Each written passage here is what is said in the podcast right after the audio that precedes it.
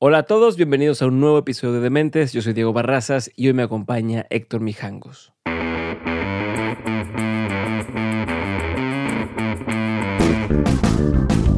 Mijangos es el director y fundador de Noise Lab, una productora musical independiente que creció hasta convertirse en una de las más grandes de Latinoamérica y que editó discos de artistas como Interpol, Morrissey y The Arcade Fire para México, además de haber tenido dentro de sus filas a bandas nacionales como Zoé, Chiquita Violenta y los Dynamite. Noise Lab, adaptándose a los tiempos modernos, evolucionó hasta volverse una compañía enfocada en rubros relacionados con el diseño y la comunicación.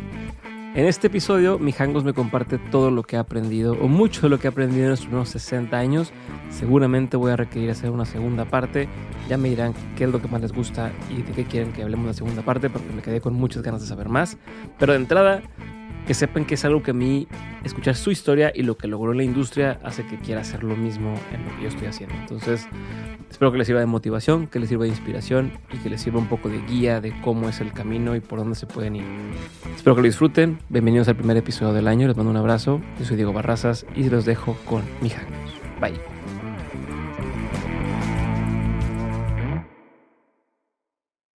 Mijangos, bienvenido de Mentes. Gracias por estar. Gracias, Diego, por, por, esa invitación cumplida. No, sí. Se, se, aprecia. Es algo en lo que estoy trabajando porque me cuesta mucho. Muchas veces digo, te voy a buscar y, y nunca pasa. No, pero e, ese, ese, es un buen principio siempre. ¿eh? Cuando alguien cumple y no es el de, ah, bueno, sí nos hablamos y en cinco A ver años cuándo, nada, a ver ¿no? cuándo la carnita. Este, Sí. Oye, Ahora bueno, sí que un saludo a los que dicen luego te hablo y, y nada. Hab- hab- Hablando de, de estas cosas que, bueno, esto yo lo, lo he aprendido, lo he empezado a aplicar recientemente. Era muy malo para esto. Eh, tú tienes 60 años ahora ahora. y has aprendido un montón de cosas en el camino, ¿no? Te he escuchado. Todos los días, Escuché ¿eh? conversaciones tuyas de hace 10 años, de hace 20 años, de hace 30 años. Y me llama la atención cómo han mantenido. Sí, eh, y hay pequeños detalles que van cambiando, ¿no? como las formas, como los estilos, claro. pero hay ciertas líneas que sigo viendo igual en ti, ¿no? Como la búsqueda de talento, eh, la búsqueda de estas nuevas, eh, todo lo relacionado obviamente con la música, gastronomía, diseño, de moda, eh, mood, eh, de, de explorador y de ver qué está pasando. Al menos eso es lo que yo he percibido todo el tiempo. Y Sí. esta actitud medio punk, ¿no? También de, de, 100% de retar el status Claro, quo y demás. Ir en contra de. Y entonces yo quiero saber desde eh, cómo te imaginabas que iba a ser tu vida cuando empezaste en la industria, cuando empezaste a meterte a hacer moda y te empezaste a, a clavar, a cómo realmente fue. O sea, cómo era tu primera idea de qué voy a hacer, qué voy a estar haciendo y cómo realmente la historia eh, Ok. y lo que era diferente y lo que sí pasó como tú creías. Sí, e- es una muy buena pregunta porque, aunque soy amante del futuro, nunca futuré lo mío. O sea, por- justamente porque desde chico me di cuenta cómo soy de que soy curioso y me gusta cambiar y aprender. También me di cuenta que es muy difícil. Yo, yo ahorita no te puedo decir qué voy a hacer en cinco años. Ok. ¿sí? No hay forma. Te digo que me gusta y que estoy haciendo ahorita, pero a lo mejor ahorita empezamos a platicar y aquí sale un proyecto nuevo. Ok. ¿eh? O sea, me, me pasa mucho eso y yo creo que también justamente esa, es, es- esa necesidad de ser curioso, de aprender, de probar todo esto, ha hecho también que siga teniendo un bonding bien interesante con generaciones muy jóvenes. Ujú. Sí. O sea, tengo 60 años, la gente no me cree que tengo No. 60. Ajá. Pero, por ejemplo, los chavos vienen y, y- y me cuentan cosas que no le cuentan a sus papás, a sus tíos, a sus maestros. Entonces me convierto como en ese amigo que como ah, pues, tiene onda y me va a entender y todo eso. Y como estoy todo el tiempo, que, que eso también es padrísimo porque cuando un güey de 25 años me cuenta algo o me está preguntando o quiere que yo le enseñe algo, o sea, no sé si le enseño yo más o aprendo más. Ok. Sí. Sí. Y eso también te da la energía y te da la pila para hacer cosas. Entonces, cuando yo era, cuando era niño, hay dos recuerdos primarios que tengo. Uno es la música y el otro es la comida. Y la verdad, no te puedo decir cuál es primero. A lo mejor llegaron al mismo tiempo. Pero me acuerdo de chiquito que me gustaba la música. Me gustaba la música y en mi casa no era una casa musical así de los papás. Mira, oye esto y todo esto. Más bien yo era el que ¿A estaba. qué se dedicaban tu familia? Mi papá joyero y mi mamá ama de casa. O sea, ¿Tienes típica de hermanos, hermanas? Sí, tengo dos hermanos. Tengo una hermana más chica que yo y tengo un hermano todavía más chico que yo. Ok. Eh, tú eras el que tenía que ir abriendo. que camino. sí, que sí, sí, sí, y que es un tema porque finalmente yo he tenido que abrir camino en mi casa, con mis amigos, en mi trabajo y todo. Entonces, de, repente a lo mejor piensas y dices, ah, bueno, pues justamente por eso es todo, ¿no? Yo creo que todos somos producto de, de esa infancia y, y, ese tema de, de, cómo es tu familia y cómo empiezas a desarrollar de ahí, pues es como te vas para adelante. Entonces, eh, yo de niño decía la música. En ese momento oía los Beatles. O sea, estamos hablando de los principios de los 60. Era también cuando estaban empezando los Beatles. Sí, tú naciste cuando los Beatles despegaron, ¿no? Sí, o sea, yo nací casi cuando sacaron el primer disco. Ajá. Y bueno, la comida, pues en mi casa siempre comíamos bien, pero además mi papá era súper dragón. Entonces, ven a probar la pancita y la barbacoa y los tacos y todo esto.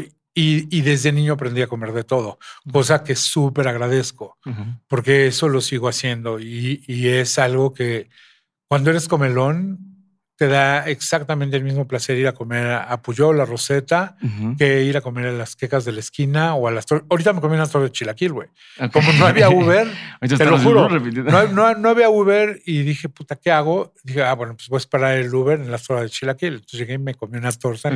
Eh, es eso todo el tiempo. Entonces, lo que sí dije cuando era niño es, me gustaría ser productor. O sea, porque eso te iba a decir, una cosa es, me gusta comer y me gusta la música, pues a mí también, pero yo nada más como y escucho música. No, no, no, no, vivo en esa industria. No como una vocación. No, ajá. Y entonces, y muchos son así. O incluso mucha gente que dice, me encantaría estar involucrado en la música, pero luego nunca terminan haciendo eso. 100%. Entonces quiero, quiero como entender un poco de cómo fue dándose esa yo, Literal, me acuerdo que le dije a mis papás, quiero que me compren un disco y me compraron el Beatles for Sale, el, número 5, que...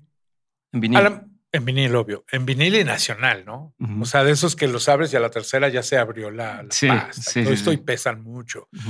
Pero lo, que es padre es que ese fue mi primer, disco de los Beatles. Sin embargo, no es el disco de todos los hits, no es el de los más famosos, pero hay canciones ahí que cuando oigo me llevan derechito. Y eso también es bien importante. La comida, la música te, es el mecanismo perfecto para llevarte a, la memoria. Sí, pues, te, recuerdan muchas cosas. Pero, pero me acuerdo que decía, me gustaría ser productor.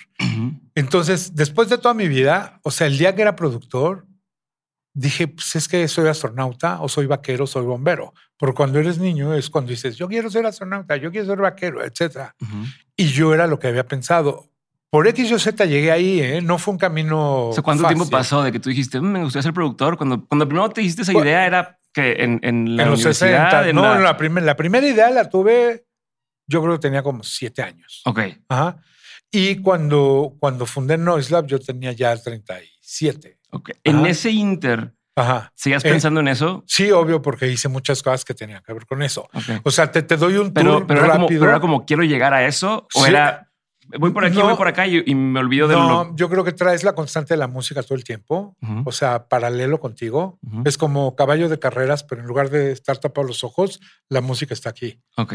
Sí, entonces siempre viene conmigo, siempre va. Es mi inspiración y es todo lo que pienso. O sea, si te enseño todos mis tatuajes, son, son letras de canciones y de discos. Okay. Sí, todo lo que traigo son letras. De repente me dice, oye, güey, ¿por qué eso? Bueno, pues es una canción, otra canción, otra canción. O sea, la música siempre está. Es una Bad Bunny. Ya. Ah, ah, pues sí, nos vemos. Bye. Bye. No, sí, totalmente. O sea, sí, sí, sí. La música tiene que ver conmigo todo el tiempo y la trato de usar y aplicar en, mi vida todos los días. O sea, bueno, un tatuaje lo tengo todo el tiempo, pero son mis canciones favoritas. Mm. Pero los textos que hay en mi casa o la forma en la que manejo la comunicación de mis compañías, siempre usé el mismo tipo de letra, pero tienen que ver con, con ese tipo de onda.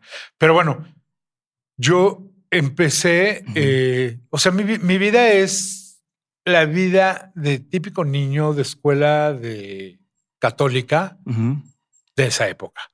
Escuela, escuela de niños maristas. O sea, yo, yo nunca tuve una compañera de escuela hasta que entré a la universidad. Órale.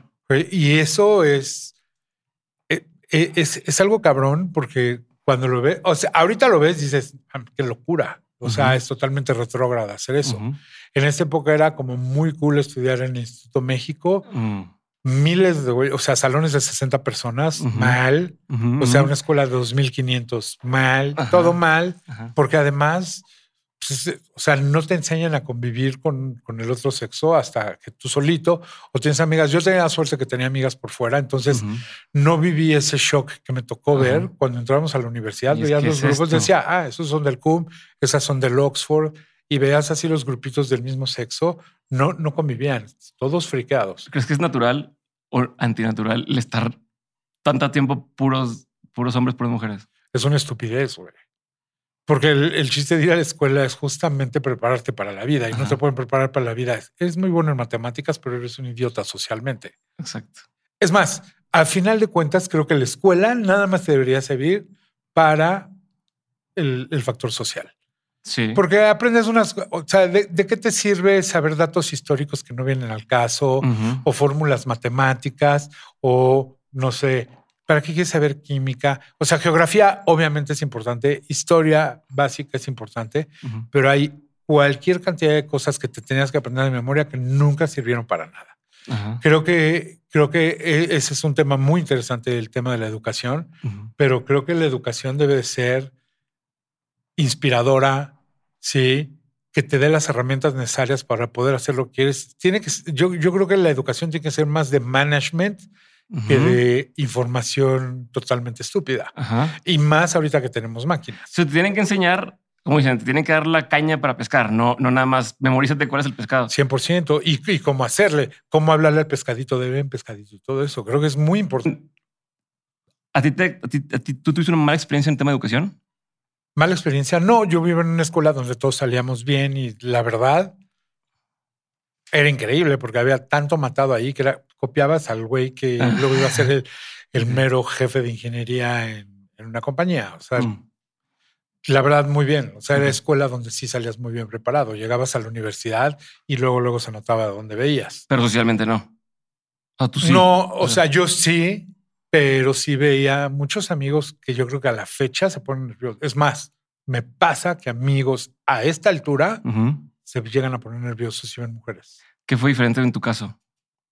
Pues que yo sí convivía con mujeres. en, o sea, ¿en qué pues en, mi calle, mis amigas, mis, vecinos y todo. O sea, siempre ha sido muy social. Porque hoy, hoy eres esas personas que conoce a todo el mundo y todo el mundo te conoce. Sí, sí, sí, porque me gusta, sí, porque llevo mucho tiempo. Entonces, de repente, de repente la gente cree que todo empezó con Twitter, Instagram, MySpace y todo eso. Y no, o sea, la verdad, yo de alguna forma era un ser social desde mucho antes de todo eso. Ok. Sí. Me caga que me digan influencer. Súper caga. Pero de repente digo, pues es que yo soy influencer antes de los influencers. Sí.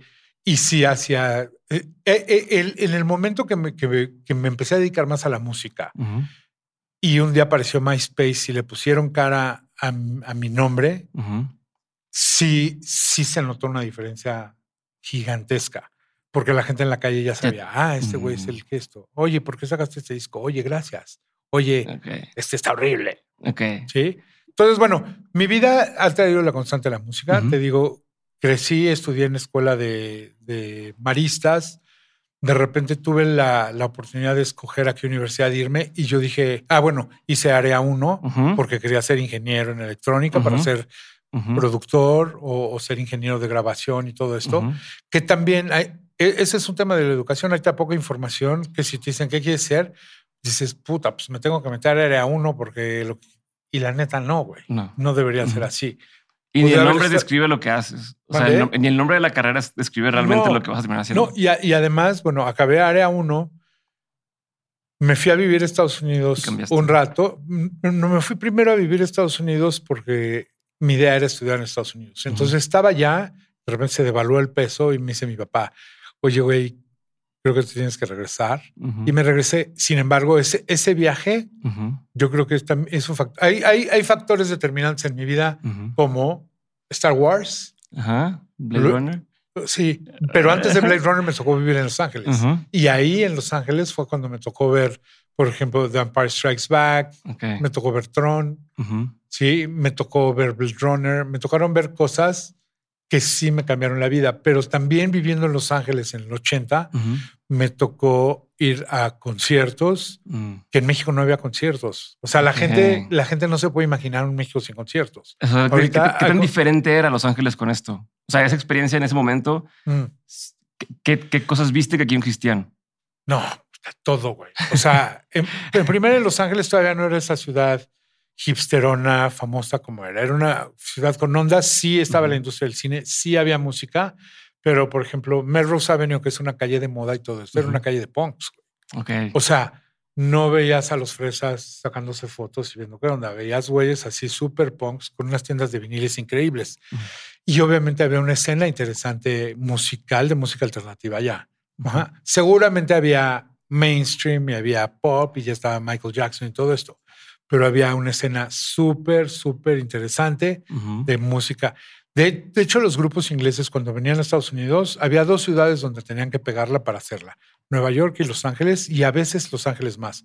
O sea, desde Duran Duran, The Cure, The Mode, todos esos, cuando la pegaban en Los Ángeles, que era más grande que Nueva York, Era como pues ya, ya, la hice. ya, ya la hice. Y, y literal, la hicieron. ¿sí? Algunos grupos ingleses que nunca pegaron en Estados Unidos, nunca trascendieron tanto como los que sí. Ok. Ajá. Que luego también hay la versión México.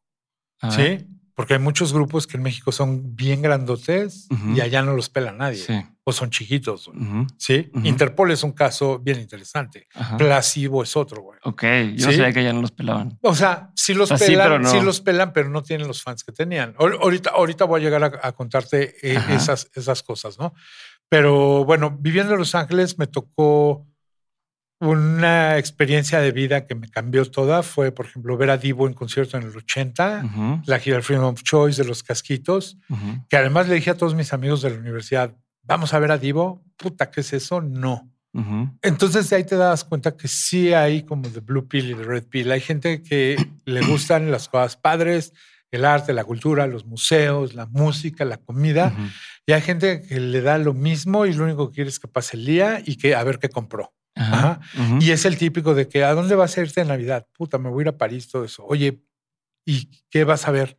No, pues voy de shopping, güey. Ujú. Y me voy a tomar la foto con la Torre Eiffel y. Y ya. Ajá. Y de repente te das cuenta que tú no eres así, pero ellos sí son así, pero no les interesa, ¿eh? Sí. Oye, oye, esta canción. No, Ujú. son los que van a ir a ver a Bad Bunny, que son un chingo, güey, que son los que veían Cuna de Lobos y veían todo eso. Ok. Ajá. Ajá. O sea, nosotros que jugamos en otra cancha tenemos la suerte de no ser así. Yeah. El- Eric Martino, que es uno de mis mejores amigos, que no vive en México, pero ahora gracias a, a la comunicación, hablo con él más que cuando vivía en México. Hablo muy seguido y de repente le digo, oye, güey, qué pedo, lo que nos gusta no le gusta a nadie. Me dijo, qué chingón, güey. Sí.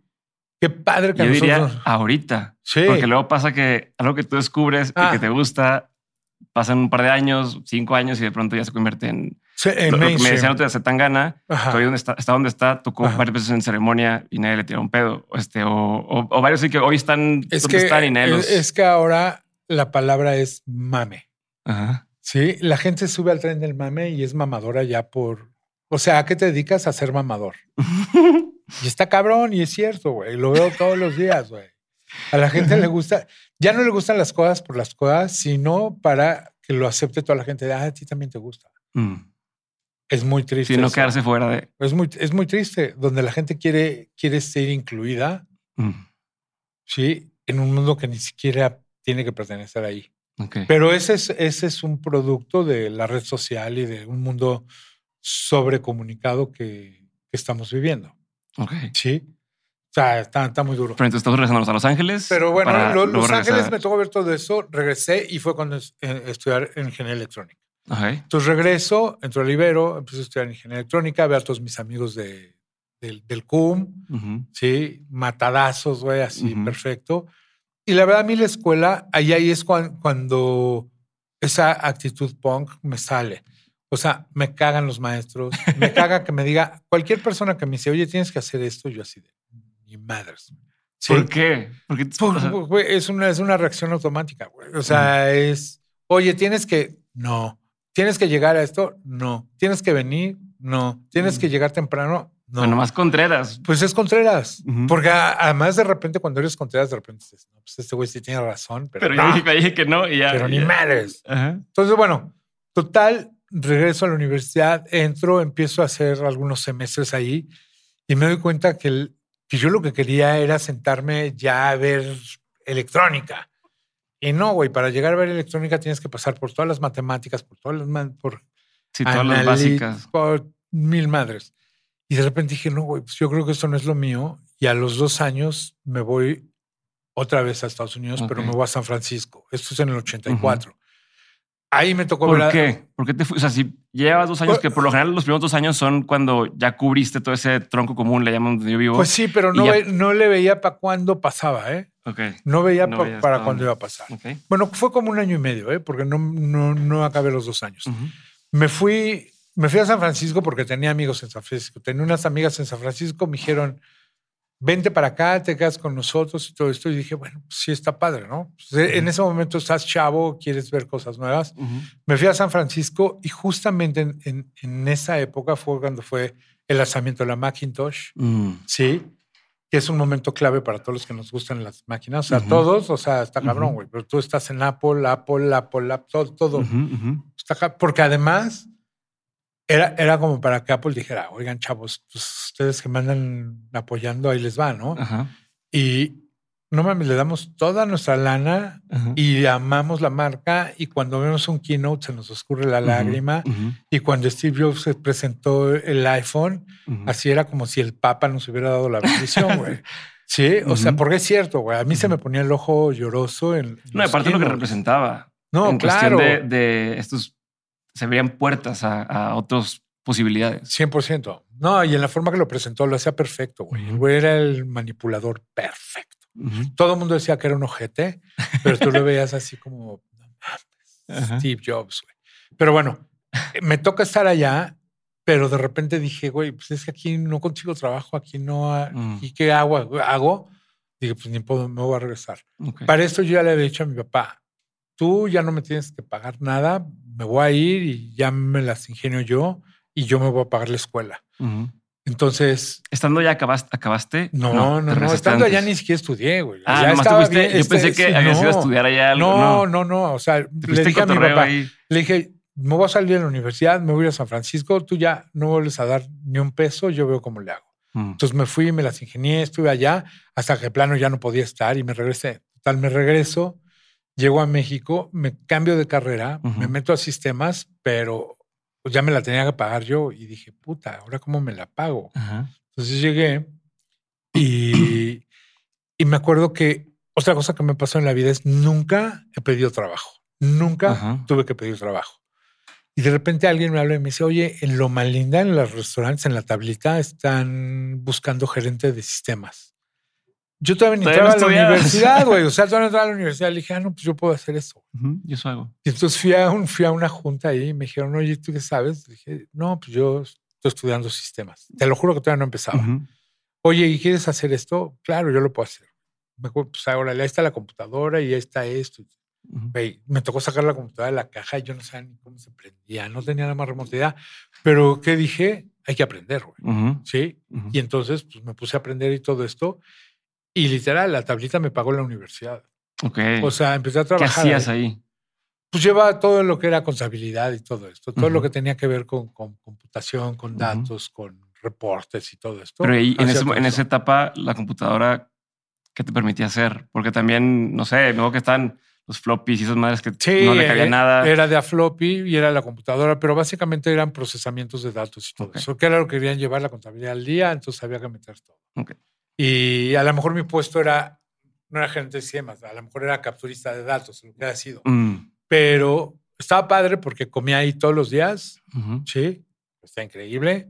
Tenía un horario súper flexible, o sea, podía ir yo a la escuela, Ujú. luego ir ahí, luego a la escuela y todo esto. Ujú. Yo me acuerdo que trabajaba en las lomas, pero mi, mi escuela estaba en la campestre. Ok. La Ibero Vieja estaba hasta allá. Tenía coche, entonces podía ir y hacer todo eso. Me eché varios años ahí Ujú. hasta que ya. Pero justamente al estar estudiando en la universidad, la música seguía siendo mi pasión. Ok. Y obviamente yo quería vestirme pues, como todos mis héroes. güey. Entonces, Ajá. en esa época traía los pelos parados así negros, que también llegaba al restaurante y me veían así. ¿Onda de ¿qué Cure o pedo con qué? ese güey? Sí, güey, ese era mi pedo. sí. Robert Smith era mi sensei, güey. Ujú. Entonces yo quería ser así y gabardinar. O sea, así como soy, pero con el pelo negro y así para. Ok, Sí, hasta que- ok. pero así parado, así. ¿no? Sí, o sea, acá. On- onda de que iba en el coche y literal me paraban todos los días, güey. Todos los días me paraban una patrulla a ver, báscula, ¿qué traes, mi chavo? ¿Qué, qué te estás metiendo? Y yo, como la neta siempre fui el más fresa, nunca me metí nada, Ajá. pues me echaron 20 básculas y nunca me encontraron nada, entonces me dejaban ir y todo. Pero sí era muy molesto que te pararan. Claro, cada rato. claro. No, y ¿Qué aparte trabajando tal? en un restaurante nadie, se nadie llegaba así. No, te veían raro. súper raro. Te veían raro, pero también tenía ondas. En la universidad, los que éramos así como yo, éramos, haz de cuenta, cinco güeyes y. 20 chavas. Ok, O sea, obviamente las chavas decían, no, yo quiero andar con el raro, no con el güey de corbata. ok. Y los de corbata venían y nos decían, puta, me encantaría vestirme como tú, pero en mi casa no me dejan. Mm, O en el despacho no me dejan. ya. Entonces tenía sus pros y sus contras. Éramos un grupo bien interesante de, de punks, Ajá. punks fresas, porque éramos bien fresas. güey, Ok. ¿sí? Ajá. Pero yo fui el primero en tener un tatuaje o tener un arete en la universidad. O sea, ahorita llegas y no Sí, hay uno que no esté tatuado Ujú. ni que no tenga aretes. Ujú. En esa época era así. Pero bueno, eh, regresé a la Ibero, Ujú. pero justamente en ese momento yo quería vestirme así, quería hacer todo esto. Y de repente dije, puta, güey, es que aquí en México no llega esa ropa, güey. Ujú. No llega y cómo le hago y todo esto. Entonces decidí eh, ir a ir con un sastre y decir, oye, ¿sabes qué? Quiero que me hagas un saco así aguado, negro, pum, pum, pum, y unos pantalones aguados que me queden cortos. Ajá. Y me dijo, a ver, y día regresé y estaba. Y en ese momento dije, ah, pues ahora ya soy diseñador. Ajá, porque pues, Ah, al final de cuentas tú lo hiciste. No, no significa que tengas que saber cómo No, dibujarlo. Exacto. Y yo creo que eso es algo bien importante en la vida. Hacer. No, el chiste es hacer.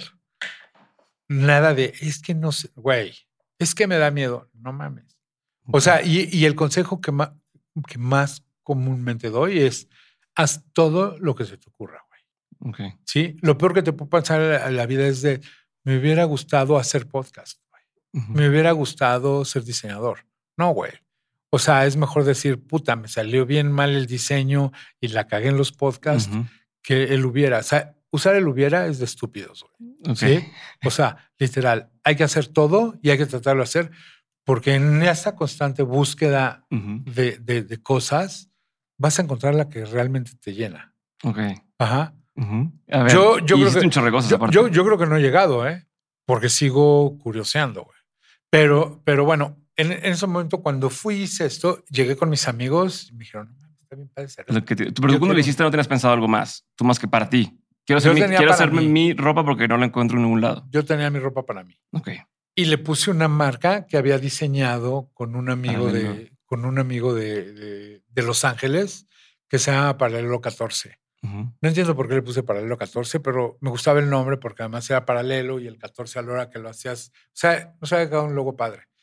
Y con él en Los Ángeles había estado haciendo algunas t-shirts, entonces hacía t-shirts y las vendía estando en Los Ángeles. Ujú. Onda, ¿Sí? serigrafía o. No, onda los pintamos así. Comprábamos pintura vinílica, Mm, t-shirts blancas y ponías algo encima. exacto. Y la neta estaban bien padres y se vendían muy bien y todo eso. Ok. Y le vendíamos así como los cuates. Ujú.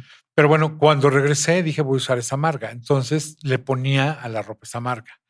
De repente me junté con otros amigos y, y me dijeron, oye, ¿y si ponemos un restaurante? Dije, ahora le va. O sea, imagínate así de Ajá. pendejadas haces. Ujú.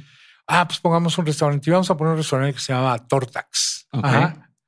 Y, y la onda es que las tortas eran cuadradas. Ya habíamos hecho el diseño, que el local iba a ser un cubo y que las tortas eran bolillo, pero el boli- bol- bolillo cuadrado con una X de la X de Tortax.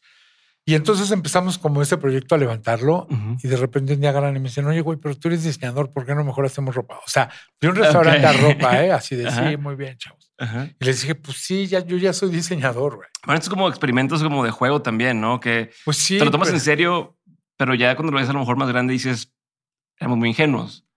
Muy ingenuos, pero lo hicimos, güey. O sea, pusimos una marca ropa, pusimos un taller Ok. y empezamos a hacer ropa. Entonces lo que hicimos, que ahí también viene la parte social, ya teníamos como mucha gente conocida y ya sabíamos, eh, pues teníamos contactos que en las revistas, que en los restaurantes. ¿Cómo se hicieron esos contactos? A través de la escuela y amigos. Ok. Como So- pasa siempre. Conoces a uno, se conoce a otro, te presenta algo, le caes bien y tuk, tuk, tuk. ¿Y la ropa ya le, la llevabas haciendo un poco más de tiempo? O sea, para No. el 14. ¿O fue La- muy no- rápido? No, fue muy, fue muy rápido. Hice yo como cinco cosas mías. Ah, ok. Y cuando me junté con ellos, dijimos, vamos a hacer paralelo 14. Nos agarramos un güey que hacía, que cosía bien, pero que sabía hacer patrones y nos empezó a hacer, empezamos a hacer ropa. ok. Entonces decíamos, a ver, de este saco y hacíamos 10 y de esto 10. Se los enseñamos a, a Javier Quintana, que en esa época era el editor de Vogue. ok. Ajá. No mames, está increíble, vamos a sacarlo en la revista. Entonces, de repente, o sea, todavía no vendíamos ni una prenda y ya salíamos. Salimos en los box todos los meses. Ok. Ajá. Entonces había gente que le interesaba, empezamos a vender grupos, le vendimos ropa a los caifanes, a Fobia, a todos estos grupos. Estoy hablando del 88 por ahí. Ujú. Sí, que todos estos grupos. eh, es- Seguías estaba sin graduarte. No, de hecho en el 87 me salí de la universidad. Ay, ni siquiera. Ya dije, güey, sistemas, ya.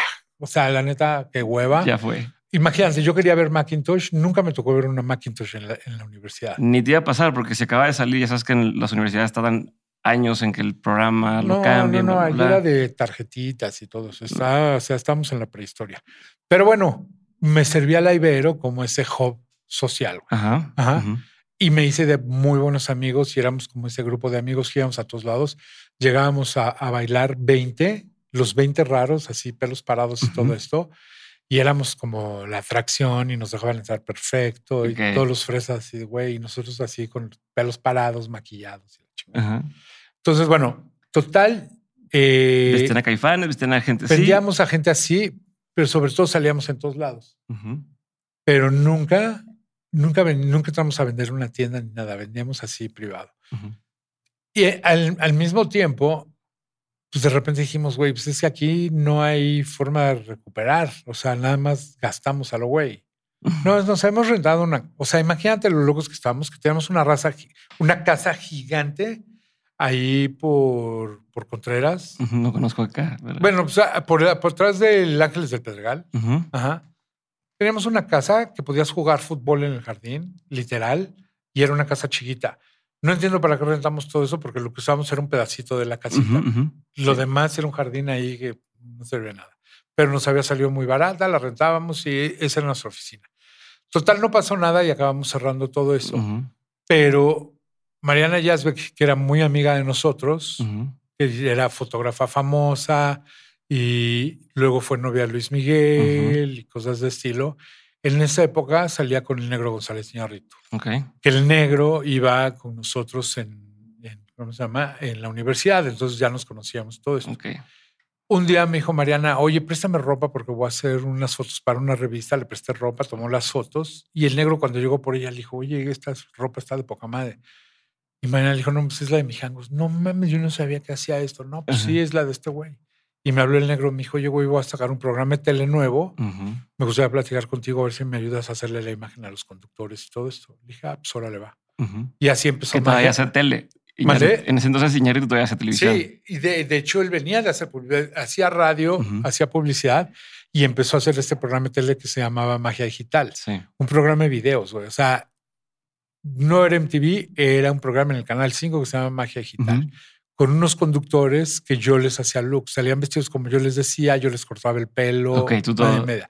Yo hacía todo esto. Ujú. Entonces estuve trabajando un rato con él y, y está, pues la neta estaba padre porque ahí sí ya ganaba dinero, tenía un exposure diferente, o Ujú. sea, vestuario, imagen, Héctor Mijangos. Ujú. El que diseñaba era Gerardo Noriega, que es un súper diseñador que luego diseñó la imagen de Canal 5. O Ok. sea, la verdad era, era un team interesante. Ahí trabajaba Memo del Bosque, trabajaban Luis García, trabajaban varios que luego fueron productores allá. Ujú. ¿no?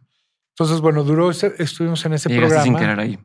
Sin ¿no? querer. O sea, como- Pero, ¿qué pasa? Que de repente, es como salían los créditos allá, un güey agarra y le habla a Dobrina Lubomirova, que era una de las conductoras, que luego se volvió actriz, que es la que sale solo con tu pareja, Ujú. y etcétera. Le habla a Dobrina y le dijo, oye, ¿tú conoces a Mijangos? No, pues sí, es mi amigo y es el que nos viste acá. Oye, pásame su teléfono. Entonces este güey me habló por teléfono y me dijo, ¿sabes qué? Me interesa verte porque quiero ver si te quieres venir a trabajar conmigo. O sea, yo, se, llama- Moni Helfon. Ujú. Y, y después me hice amigo de él, pero en ese momento yo no sabía si era hombre o mujer, Moni Helfon. Ajá. Porque a los Ujú. Salomón les dicen Moni y yo decía Moni, pues va a ser una chava, ¿no? Y así de, habla Moni. Yo dije, wow. Entonces ya lo fui a ver y todo esto. me acuerdo, vente a ver porque te quiero ofrecer la gerencia de Fiorucci. Ujú, ujú. Obvio, yo no sabía nada de diseño, güey.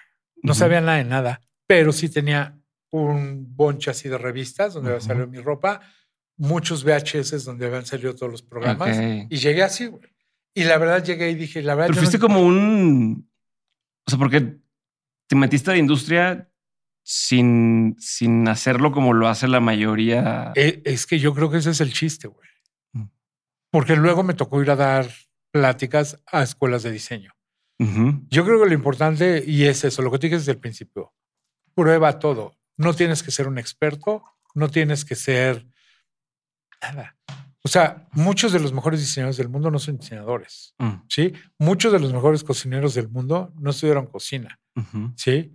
Eh, el estudiar algo no te va, no Ajá, te va a convertir en Ujú. y el no hacerlo no te va a prohibir serlo. Entonces, yo cuando llegué ahí con, con Moni y me senté con él, lo único que yo había pensado es, le voy a cobrar un chingo y si quiere que me quedes porque me va a pagar mucho y si no, me la ahorro y me voy y hago otra cosa. Entonces, a la hora que le enseñé, yo, oye, Héctor, pues, quiero otra-". me cayó muy bien. Me di cuenta que era otro como nosotros, que le gusta lo que hace, que te- realmente tenía una pasión por eso. Él tenía una pasión por las telas, por la ropa, por las marcas. Y entonces cuando, cuando las mentes se empatan, sí, las cosas pasan. Ajá. Entonces fui, fui con él, me dice, pues quiero que te quedes, pues órale, quiero ganar tanto, va, órale. Y yo de repente No, dije, sí, no, y de repente dije, pues ahora ya me estoy en un pedo, güey. Ajá, Sí. ajá. Me dijo, nos vemos mañana. Y me acuerdo que llegué y me dijo, bueno, este es tu taller de muestras. Esta es la gente que va a trabajar abajo de ti. Ujú. Eran como 15 personas. Ok. Y, y unas patronistas que esas sí le sabían y todo esto. Entonces, yo ahora que llegué dije, puta, ¿y ahora qué hago, güey? No tengo la más rama. Nunca había entrado yo algo así. Ujú. No sabía cómo hacer yo nada de eso. Ujú. Entonces dije, pues otra vez. Sí, no sé hacer a- siluetas, no sé hacer. No, nada. Dije, pues aprender, güey. Y entonces me puse a leer con un y a sueldo. ver. Aprender con un sueldo. a y aprender con, un sueldo. Sí, compromiso. una, de... una, una becota. Ujú, pero también con un compromiso de, güey, no la puedo cagar. Entonces de repente como que se dan cuenta de este chavito, pues no sabe nada, ujú, este güey pelos parados no sabe nada, ujú. pero ahí me traté de hacer amigo de las modelistas y todo esto, empecé- me empecé a llevar bien con ellas. Ujú. Y yo cuando quería diseñar algo, literal la agarraba y hacía una caricatura, pero, mm, o sea, mala caricatura, o sea, ni proporción ni nada, pero le daba una idea y me di cuenta que por ahí era. O sea, Mm. básicamente yo lo que hacía era diseñar un concepto, ¿sí? Vamos a ponerle así, vamos a hacer esto, vamos a hacer una pieza y de ahí sacar ya todas las variantes y todo se parecía. Entonces, pero obviamente empecé a aprender de telas, empecé a aprender de, de corte, de colores, empecé a trabajar con proveedores y empecé a hacer eso y ya mi chamba ya era ir todos los días a una fábrica de ropa.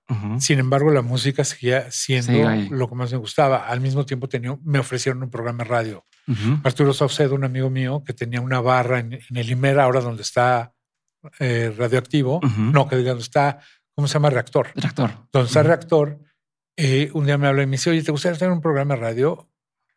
Dije, obvio. Me dijo, empiezas mañana. Y yo, ¿qué? Y llegó y Ah, así, En ese tiempo que hacías al, o sea, al mismo tiempo radio ra- radio y ropa. y ropa. Pero también sigues haciendo el programa. O sea, la ropa para el programa o solamente Ah, para. ya, ya estaba, ya, ya había dejado el Ok. programa. El programa acabó como en el 90. Ok. Y fue cuando entré a Fiorucci, pero al mismo tiempo estaba haciendo el programa de radio. Y el programa de radio e- er- era interesante porque era el primer programa de música electrónica en Electrónica. México. Ujú. Nos pagaban 20 pesos la hora.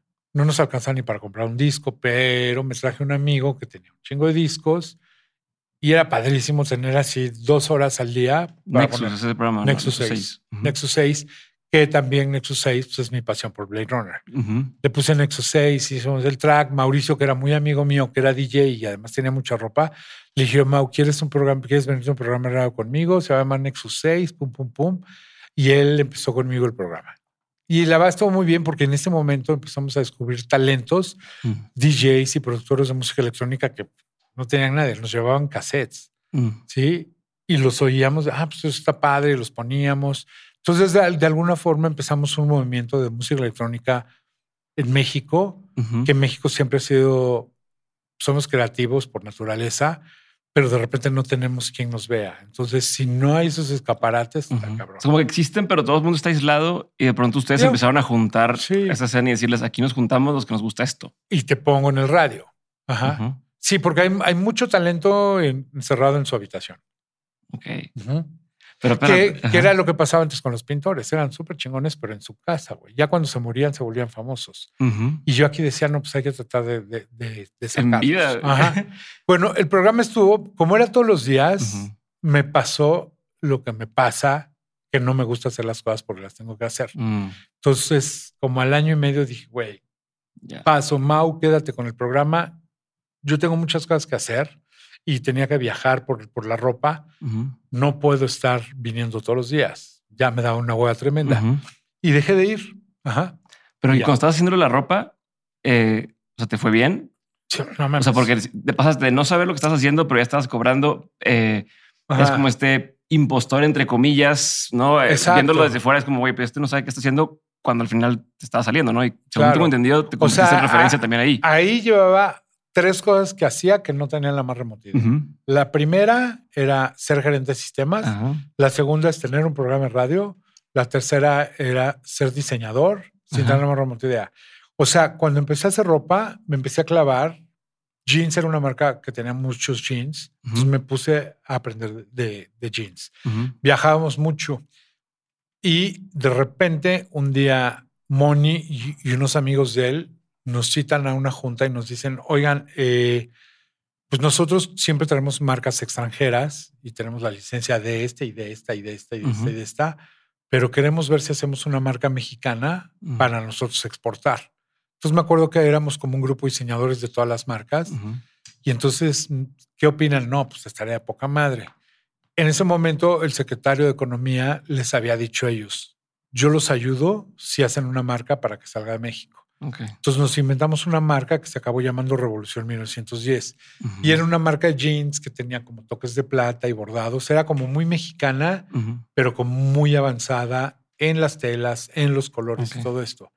Y yo, como buen curioso, siempre les dije en, en la fábrica, estaban todos muy acostumbrados a decirle a los diseñadores, ten tantos miles de dólares, ten tantos miles de dólares, ten tantos miles de dólares, vete a, vete a Nueva York, vete a París y compra muestras. Y esa era una rutina. Iban, iban a la tienda, ah, esto está padre, esto está padre, compraban y regresaban así de ropa Ujú. y llegaban, la aventaban al taller de muestras y las copiaban y lo hacían. Eso era lo que hacían con las marcas. Y les dije, estamos haciéndolo mal, porque nosotros cuando vamos a copiar algo que ya está hecho, estamos impidiendo que podamos hacer algo original. Ok. ¿Por qué no vamos a ver lo mismo que están viendo ellos cuando se inspiran para diseñar? Ya. Vamos a una feria de tendencia, de diseño y todo esto. No, pues no, nunca hemos ido. Sí, o sea, o sea, ellos iban a cuando ya se hacía la, la- el destilado sí, de. Sí, sí, sí. Es como si compran el iPhone 14 y se lo quieren fusilar en lugar de ver por qué hicieron el tecnología iPhone viene? 1, güey. ¿Sí Ujú. me entiendes? Ok. O sea, la gente que está haciendo cosas interesantes es porque empezó a ver lo que se hace desde el principio. Ujú. Traes la inspiración, el conocimiento y a la hora, y es bien padre como cuando pasa, dices, wow, estamos en la misma. Nos llegó a Mm. pasar. Ujú, ¿sí? ujú. Entonces yo me volví el, el que ahí en la compañía decía, tenemos que ir a Premier Visión. La feria se llamaba Premier Visión Ujú. y llegabas y te decían, esta es la tendencia. En dos años va a haber cuadritos, va a haber paisleys, va a haber polka dots, va a haber estos colores y todo esto. Entonces veías todo eso, te vendían esas telas, tú ibas hacia tu colección y luego te das cuenta que todas las tiendas eran así. Ok. Sí, y eso, si tú vas ahorita a una tienda, de repente dices, qué raro que esa marca y esa marca y esa marca y esa marca, todos estén con los mismos colores y todo eso. Pues es justamente por eso, Mm. porque hay, hay un organismo que se llama Primer Visión, que son los que dicen, ahora todo va a ser gris, Mm. ¿sí? Ujú. Y el año que entra todo va a ser rojo. Y Ya. de repente, bueno. Similar a lo entonces, que hace Pantone, que te dice. El Bueno, color pues Pantone es tal. parte de esto, Ah, ¿sí? ok. Van a ser tales colores, van a ser tales texturas. Ahorita viene de moda la mezclilla, no, ahora viene el rayón, ahora viene el poliéster, Mm. ahora viene el no sé qué. Y así es. Te fuiste a la fuente. Pues, obviamente vas a la fuente, a la fuente de inspiración. ¿sí? Y de hecho, cuando vas a esas ferias, ves a los diseñadores picudos del mundo hacerlo así. Yo tuve la suerte de que una de las marcas que traían era Marité François Girbon, no sé si te acuerdas de esa marca. Ah, bueno, Era era una marca muy cabrona en los noventas, una pareja de diseñadores franceses. Ellos inventaron el Stonewash, el stretch y todo eso. Entonces, de repente te pones a ver lo que hicieron. Dices, güey, estos güeyes fueron los que inventaron la moda. Sí. Y fueron los primeros en hacer el Stonewash a unos jeans, unos diseñadores franceses. Eso tú dirías, ah, eso seguramente lo hicieron en San Francisco los de Levi's. Ni madres. Lo hicieron estos franceses. De repente metían al agua a lavar, le echaban piedras y era, eso era lo que el Stonewash. Luego de repente dijeron, oye, si hacemos una tela y le metemos un poco de licra, hacemos que se estire y todo eso, que se vuelva bien cómoda, lo hacían. Luego, ¿qué pasa si cortamos con láser la ropa y la pegamos con alta frecuencia? No necesitamos coserla, más bien la, la fusionamos y empezaron a hacer unas cosas increíbles. E- e- Ellos tenían, por ejemplo, unos sacos, tú te ponías el saco perfecto. Te lo quitabas, lo hacías bola, lo guardabas así en tu mochila Ah, lo lo sacabas y le hacías así ya. Entonces, no mames. inventaron muchas inventaron cosas que- muchas cosas y yo me hice muy amigo de él, Ok. de, de François. Entonces, cuando iba para allá, íbamos a la feria y me enseñaba y me decía, güey, la moda está en las fábricas, güey. ¿Sí? Ven a platicar con los ingenieros y todo eso. Y era lo que hacía él. Mm. Ajá. Entonces dije, ah, eso está bien interesante. Y yo qué hacía, puta, decía, bueno, ok, si voy ahí y compro estas telas, va a salir muy caras para México. Entonces me agarré unos amigos en México que tenían fábrica de telas Ok. y les dije, les hice unas tarjetas de presentación de mi compañía Ajá. e iban como si fueran mis ingenieros, Ok. porque está prohibidísimo este espionaje industrial, güey. O sea, Ajá. no dejan entrar a otro textilero al lugar porque pues, este güey nos va Sí, a pues, chingar. no, ajá. Entonces yo llegaba con estos güeyes, ya veíamos, eh, bueno, así. Entonces íbamos con la fuente a que nos dijera cómo hacerlo. Y aprendíamos cosas como que si la tela la tejes hacia el mismo lugar, pues es durita. Pero si la tejes hacia el otro lado, el hilo se, se suaviza y si le das una lavadita, se le hace pelito y se siente suavecita. O sea, Órale. tú cuando te compras una t-shirt o unos jeans, el primer día la sientes medio durita. Mientras más la vas lavando, más Se la vas va. lavando, se va haciendo suave. Los pantalones igual.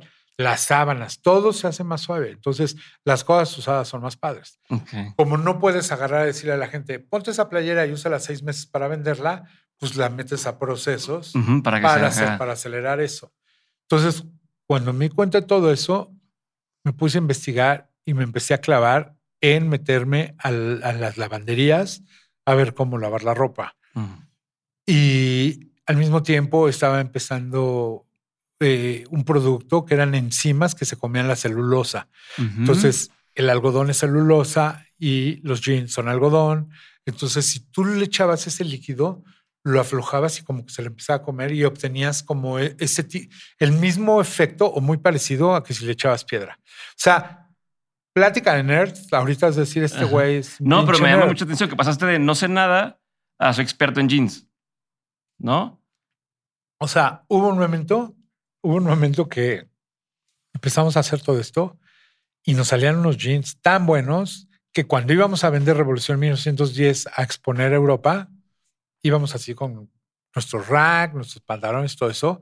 Llegaba la gente y nos decía, ¿son italianos? No, somos mexicanos. No, son españoles. No, somos mexicanos. No, no puede ser. Mm. O sea, la, la, la expectativa del mundo con respecto a México era, no mames, México no hay forma que juegue en esta cancha. Ujú. Y la verdad, tú puedes jugar en la cancha que quieras si sabes cómo, Ok. ¿sí? Y eso aplica a todo, ¿eh? ¿México ¿Sí? sigue jugando en esa cancha en el nivel de moda? No, porque se acabó la industria. Por. Ahorita te, te voy a decir. En ese momento, la verdad, empezamos a vender y, y está cabrón. Ah, entramos en el problema número dos. El primero es decían, wow, está increíble. Si nos gusta, los colores están de poca madre. Tocaban las telas, decían, wow, está increíble. Porque te lo juro, tocaban los jeans Ujú. y, y decías, puta, quiero que me acaricien, ¿no? Pero de repente nos decían, oye, pero nos da miedo que no nos vayas a entregar. Mm. Ajá.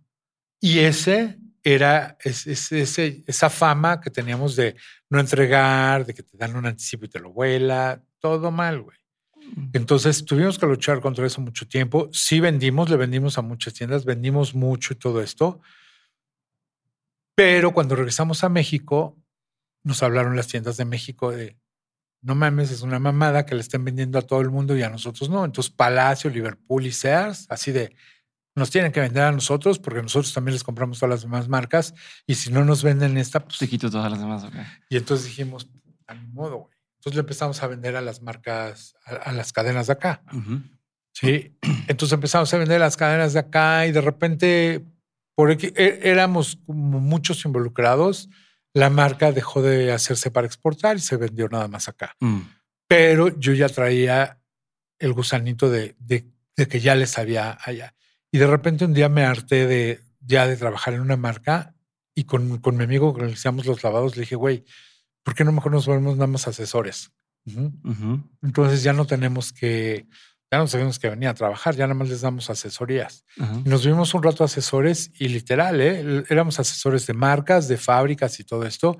Tejen la tela así, lávenla así, hagan todo esto y la verdad estuvo bien padre. Hasta que otro de los amigos que me había conocido me dijo, güey, necesito que me vengas y me ayudes a hacer mi línea. Ok. Y dije, bueno, pues órale. Según yo nada más se la iba a hacer y a la hora, a la hora me dijo, pues ahora te chingas y te quedas. ¿Eso fue Worldwide Tribe? ¿o no? todavía no. Todavía no, Ok. todavía no. Ahí hacíamos como varias marcas, marcas que ellos vendían, vendían muchísimo y todo eso, pero hacíamos algunas marcas. Ujú. Creo que hacíamos hasta Looney Tunes y cosas así. Yo nada más les decía, la tienes que hacer así, así, así. Ujú. No era ya tanto diseño, era más asesoría. Pero bueno, de, re- de repente eh, estoy trabajando con, con ellos, vuelvo a, a, a empezar a hacer cosas para, para unas marcas nuevas y de repente digo, oye, ¿sabes qué? Me doy cuenta en el 95 que hay un, un momento, así un before and after, que es cuando empieza el Internet. Mm. Ajá. Entonces, antes yo pensaba, y yo era parte de una tribu local, ¿sí? Que éramos los, los punks, pelos parados, que nos gustaban ciertas cosas. Pero cuando empieza el Internet me doy cuenta que eso se vuelve global. Y se vuelve global porque ya todos tenemos el- la, la información ah, en tiempo real y ya. O sea, tú ahorita puedes saber qué está pasando en cualquier lugar del Sí. mundo. Antes tenía que esperar. O sea, en los ochentas nosotros para oír un disco, güey, teníamos que esperarnos a que llegara el disco o ir al Chopo a comprar que nos vendieran un, un cassette pirata y cosas de estilo.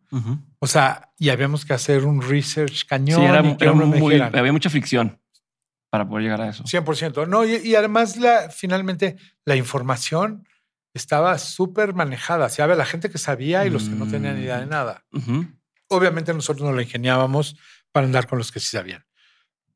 Entonces, eh, pasa el tiempo y, y- y cuando me doy cuenta que está pasando esto, me doy cuenta que también hay un personaje nuevo que vive en la era del Internet donde ya necesitas, bueno, tienes otro tipo de necesidades. ¿Y qué es lo que necesitas? Pues necesitas ropa que te funcione para poder ir a trabajar, de ahí ir a la escuela, de ahí ir salir, irte de fiesta y ahora regresar a trabajar. También me doy cuenta que hay mucha gente que tiene que estar sentada mucho tiempo, Mm. ¿sí?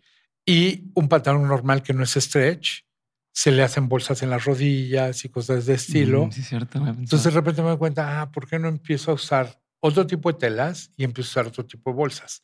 O sea, ese tipo de pantalón que, que usaba lo sigo, lo sigo usando toda la vida. O sea, llevo desde los 80 usando el mismo tipo de pantalón. Y son pantalones stretch y siempre les pongo bolsas de lado. Haz de cuenta, Sí, cuando te porque- puedes dar la cartera atrás o adelante, si tú vas manejando, Sí, saca la cartera, puta, qué hueva, puta, qué hueva. Pero cuando traes así de lado, yo literal hago así Sí, y de aquí al lado saco la cartera.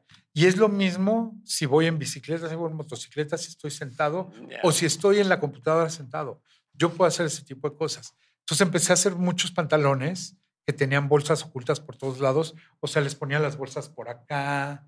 Entonces, pues, estás sentado bien cómodo y aquí guardas las cosas. Ujú, ¿sí? ujú, Entonces, imagínate los que iban a- cuando empezaban los raves, que ahorita también voy a eso, ujú. pues los güeyes que llevaban tachas y todos estaban felices de tener un chingo de Sí, bolsas a ver, ocultas, encuentra, encuéntrale. No, pues claro, güey, agarraban y se guardaban cosas por todos lados.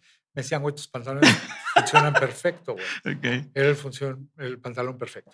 Bueno, eh, entonces, ah, tenía también pantalones, que el pantalón se convertía en short Ujú. y las piernas se convertían en bolsa. Entonces tú salías así en, tú salías con los pantalones, pero si hacía calor le quitaba las piernas y las piernas se hacían bolsa o la chamarra se le quitaba la bolsa y se la colgabas. No sé, a ver, e- es- esa idea del multifunction Ujú. estaba padre. Y esa marca empezó a vender muy bien. Esa marca fue la que le puso Worldwide Tribe, también pens- pensando en el principio de que las tribus ya no eran, no eran locales, sino eran globales. Y era una analogía a World Wide Web, Ajá, pero sí. era World Wide, World Wide Tribe.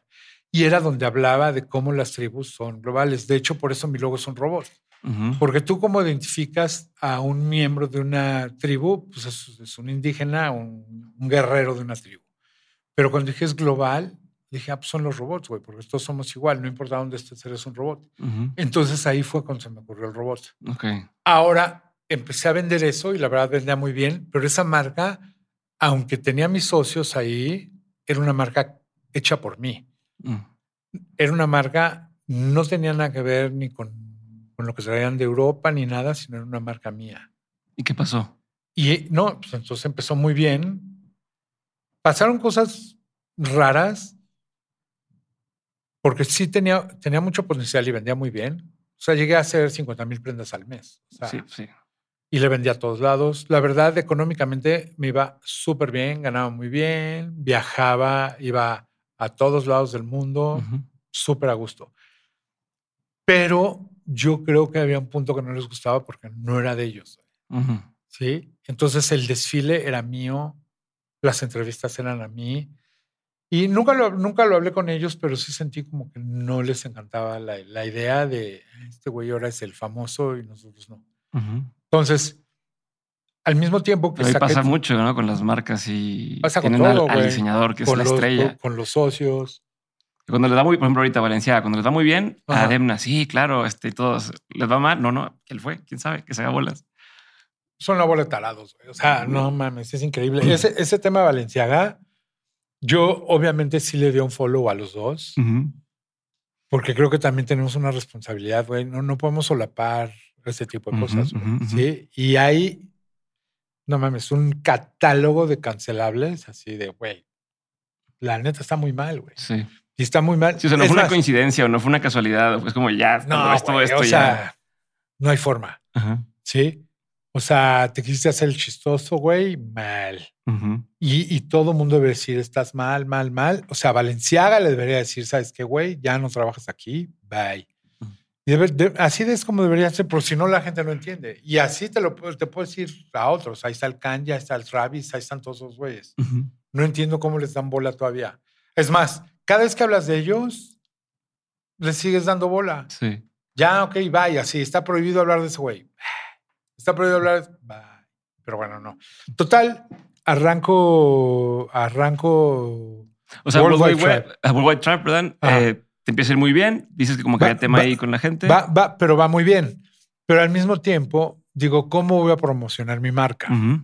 Y eso es cuando empieza el La tema musical. musical. Ajá. Porque yo ya conocí a todos los DJs por el programa de radio que habíamos tenido y por algunas fiestitas que hago. Ah, cosa importante, eh, a principios de los noventas, con unos amigos empezamos a hacer raves. Ajá. Ujú. Y fuimos los, de los que de los primeros que empezamos a traer a los DJs de Europa y todo eso a fiestas totalmente clandestinas, sin permisos y sin nada. Divertidísimo, nos contaba la música y hacíamos unas fiestas. De repente, puta, eran un éxito y de repente, puta, nos las cerraba la policía, cosas de estilo. Pero sea, sea como sea, empezó ese movimiento del, del dance en, en- en México. Y además, al mismo tiempo, desarrollábamos artistas nacionales. Entonces, Ujú. creo que está muy padre que sí traemos este güey de Alemania, pero le va a abrir este güey de México y así. Entonces, eso en un momento dado se iba a llamar Noislab. En ese momento no. Entonces, sí tratamos de, de promocionar al, al nacional, traemos al internacional que le ayudaba para empujar al otro y está de poca madre. Ujú. Total, teniendo, teniendo Worldwide Tribe, digo, bueno, ¿cómo voy a promocionar esto? Bueno, ¿por qué no le hablo a todos mis amigos DJs y les digo que les voy a regalar ropa? Todos que sí, claramente. O sea, no conozco un güey que le digas te voy a regalar ropa y diga, ay, no, gracias, no necesito. Obviamente todos me dijeron que sí, entonces se formaron y a todos les puse. A, ese, a la ropa que usaba para darle a los artistas les, les ponía Noislab. Ujú. Ajá.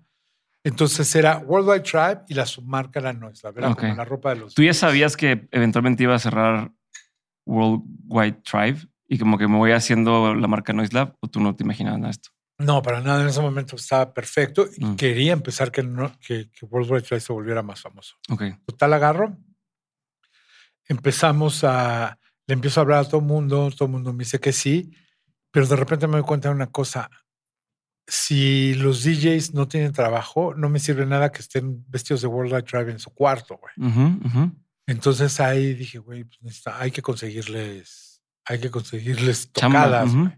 Entonces empecé a hablarle a la gente que conocía que tenían clubs, empezamos a hacer como noches en lugares, nos agarramos como algunas residencias. Entonces ahí promocionaba la marca, les iba bien a los DJs, ganaban dinero, no tenían que ir a buscar chamba, o sea, como que todo se empezaba a acomodar.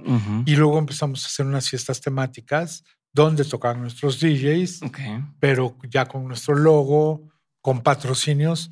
Entonces de repente no existía el BTL, pero ya hacíamos BTL, ya hacíamos cosas con marcas y todo esto.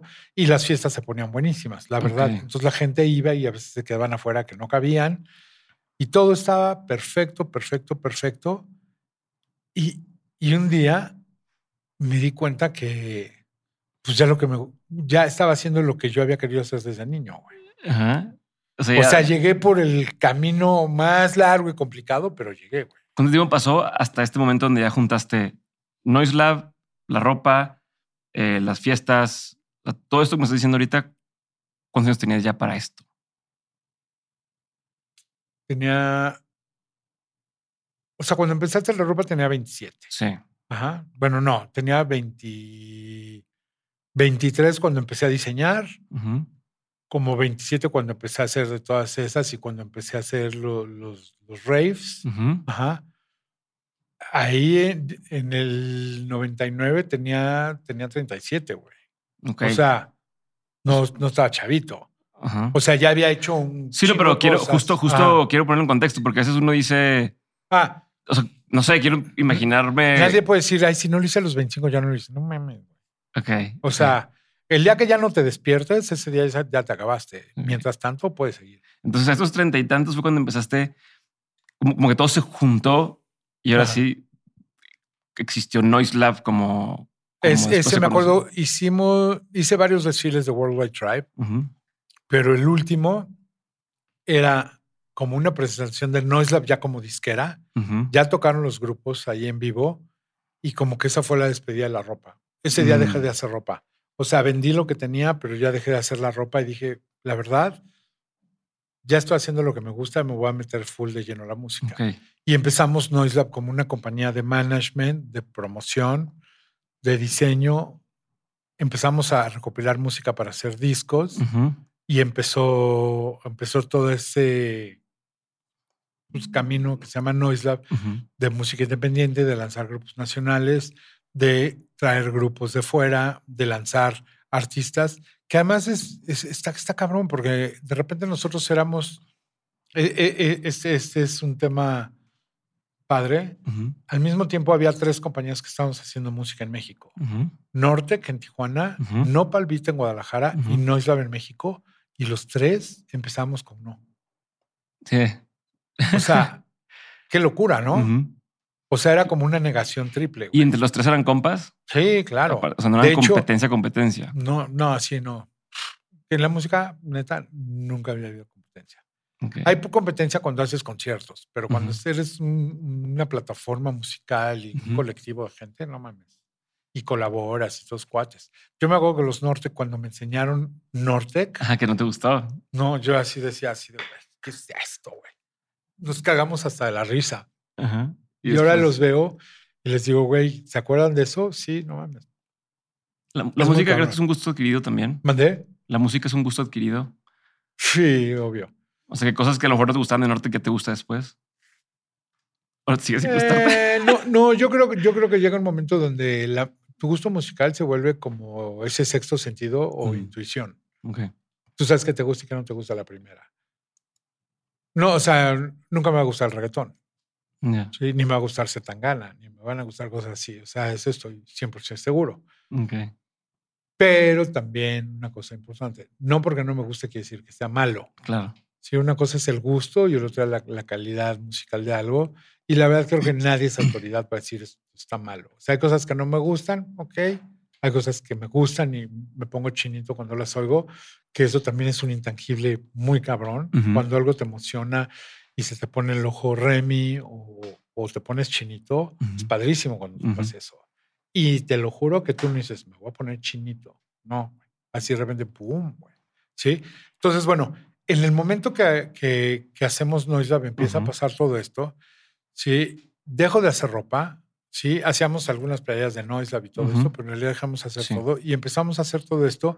Primero empezamos a tratar de, de encontrarle chambas a, a los Ujú. DJs y todo Pero era esto. como management y booking, haz de cuenta, al principio. Management Booking y luego nos convertimos en, en disquera, pero como con compilados. Sí. Entonces, primero hicimos un compilado y dijimos, ah, vamos a hacer un compilado, lo hicimos y ahora, ¿dónde lo vamos a vender? Ah, pues vamos a la Mix Up. Entonces llegamos a la Mix Up y nos dijeron, ¿y dónde nos vas a entregar y cómo nos vas a entregar y todo eso? Puta, pues no sabemos. Me dijeron, no, chavos, es que así no se hace. Ujú. Creo que deberían de buscar un distribuidor. Entonces hablamos con Universal y Universal nos dijo, oigan, ¿y por qué no hacemos un deal? Nosotros les distribuimos todo eso, ustedes nos licencian los discos. Entonces sacamos algunos discos con Universal. Ok. Ajá. Sin embargo, entramos a otro punto. Las disqueras grandes sí tienen un músculo gigante, pero pues, no les gusta ni les interesa. güey. Mm. ¿sí? Y eso también es bien importante. O sea, no puedes tener un socio que no le gusta lo que haces o que no entiende lo que haces. Estás en el hoyo. Si, si O sea, tú lo ves más que ven más el lado de negocio, más que el- Claro. la pasión por la música. en esa época. Ahora, imagínate ahorita. güey. Ahorita menos. Ahorita pues, les vale ultramadres. Entonces, eh, salimos con Universal, vendimos algunos discos, todo esto, pero también estábamos pensando que necesitábamos una opción diferente. Ujú. Y también nos dimos cuenta que nosotros lo que teníamos que hacer era eh, escoger a los artistas, diseñar el producto, curarlo, sacarlo, pero tenía que haber otra parte que fuera la fabricación y distribución del disco. De repente se nos acercó una compañía que se llama Prodisc, un- unos Ujú. independientes, y cuando se acercaron, me acuerdo que Miquel Canals, que luego trabajó conmigo, que era el director comercial de ahí, llegó y me dijo, oye, mi Jengos, es que yo quiero platicar ese español, ¿no? quiero platicar, es que tal grupo y tal grupo y tal grupo. Y dije, no más, este güey, así como tú ahorita que dije, no mames, eh, dije, este güey sí hizo tu tarea, se la sabe perfecto. Ujú. Me dijo, yo creo que deberíamos hacer esto. Y de repente dije, güey, creo que es una gran alianza tener a alguien que sí se pone la pila. Entonces, acabé mi alianza con Universal y empezamos con Prodisc. Y empezaron a pasar cosas padres. Primero, teníamos unas compilaciones muy buenas. ¿Cómo se llamaban esas? Las compilaciones, compilación 1, 2, nomás. 3, 4, Ujú. 5, 6, 7. Ujú. Esas fueron las compilaciones. Sacamos un favorites, uno que se llama playlist. Muy interesante el playlist porque eso es el principio del fin. Ajá. Pero el playlist habla de cómo tú le compartías la música a la gente. Entonces hacías un playlist, pero lo hacías en un CD o en un cassette. Ujú. Y entonces a tu chava o a tus cuatro Sí, les decías, mira, yo escogí las canciones más chingonas, pum. Eso ahorita es lo que hacen las plataformas musicales y por eso la gente ya no oye discos completos, güey. ¿Sí Ujú. me entiendes? Ujú. ¿Por qué? Pues porque ahora es así de, güey, Sí, el puro mixtape. puro mixtape y eso le den la madre a todo. Mm. Pero bueno, nosotros, sí, está cabrón. Pero bueno, sacamos esos discos mm, y la verdad, todo bien. Ah, empezamos a sacar discos ya completos Ajá. de, de productores mexicanos. Sacamos a los Fancy Free, a Réplicas, Soundspace, eh, Sonido Láser Dracar y empezamos a sacar muy buenos discos, ya no dentro de una compilación, sino eran discos soli- solistas de cada quien. Y estaba padrísimo todo eso. Al mismo tiempo, se me aparecen los Dynamite. Yo a Diego lo conozco desde chiquito. Y un día viene y me dice, oye, mira, oye, esta rola nueva la oigo y era TV. Le dije, no mames, Diego. O sea, ya le habíamos sacado canciones, Ajá. sí, pero eran como house y cosas de estilo. Él, él andaba house y aquí, y de repente este ya que estaba medio rockera, dijimos, ah, no mames, está padre, güey. Ujú. Y además tenía todo el feeling indie del momento, que era como esa música rock bailable, Ajá. con onda, sencillo, pero con toda la onda, muy Ujú. padre. Entonces, bueno, le dije, órale, vamos a trabajar sobre este Ujú. disco. Al mismo tiempo empecé a platicar con los OE. Para ese punto, antes, antes de esto, ¿ya era rentable Noise Lab? ¿O todavía como que.? Estaba empezando a hacer. ¿sí? Estaba empezando a hacer porque ya vendíamos un poco de discos, pero ya venían con muchas cosas. Obviamente la gente me decía, güey, no mames, una disquera, ni se te ocurra. Pero entonces viendo lo que estaba pasando y, y, por ejemplo, platicando con los OE de... Ellos venían saliendo de Sony, habían... Ujú. Tiene hecho dos discos. Ajá. El primer, la primera canción que sacaron ellos editada está en la compilación 001, antes Ok. de que los firmara cualquiera. Ok. Sí, era Beat Breaker, que le había producido Uriel Ujú. Eskenazi, que era uno de nuestros DJs, pero también era productor. Ujú. Estaba produciendo con ellos su primer disco. Mm. Entonces metimos una canción, esa compilación 001, que ya no existe, o sea, igual la pueden encontrar ahí en eBay o cosas de estilo. Va a estar cara, pero la va a estar muy buena. Ujú. Pero si no, la pueden oír en YouTube, porque no la Ok. tengo en Spotify. Como son licencias y todo Sí, esto, es todo pero tendría que volver a firmar todo. Pero bueno, estos discos, eh, el compilación 01 trae música de todos los que eran DJs en ese momento. Mm. La va está padrísimo. Sánchez y Ruiz y Martín Parra Ujú. estaban bien loco, había, había cosas muy padres. Pero uh, de repente, cuando, platicando con los OE, les dije, ellos venían de haber estado firmados por Sony, que diga por EMI, y no habían Ujú. sacado disco, habían sacado dos con Sony, Ujú. pero realmente no había pasado nada y estaban como muy decepcionados. Ujú. Y les dije, güey, ¿por qué no agarramos y le damos una oportunidad y sacamos un- una rola? No, pues no, esto no va a jalar, no va a jalar. Todo el mundo, o sea, literal ahí es cuando todo el mundo dice. Pero los "No". SOE tampoco creían que iba a jalar. No, Nadie, güey. Ok. Ni Zoé, ni sus managers, ni, ni el Prodisc, nadie. Ok. Entonces me dijeron, güey, nomás ese disco no va a jalar. Entonces les dije, bueno, ¿por qué no sacamos una canción? Agarramos a otros de nuestros grupos que le hagan un remix cada quien a eso. Entonces sacamos una canción con unos remixes, ¿sí? Y a ver qué pasa. Bueno, pues órale. Entonces era la canción de Death. Ujú. Eh, recuerdo que un momento clave ahí. Yo me hice muy amigo de Alan McGee, que Ujú. venía a verme a México. Alan McGee había descubierto Oasis, a Ok. Primal Scream, Giselle Mary Chain, me habló de Valentine. O sea, era el personaje más influyente en la música en los noventas en Inglaterra. O sea, eso quiere decir de los más influyentes en el mundo. güey. Ujú. Sí, fueron los que hizo grande todo el Britpop y todo el movimiento, mucho Manchester, Glasgow y todo Ok. esto.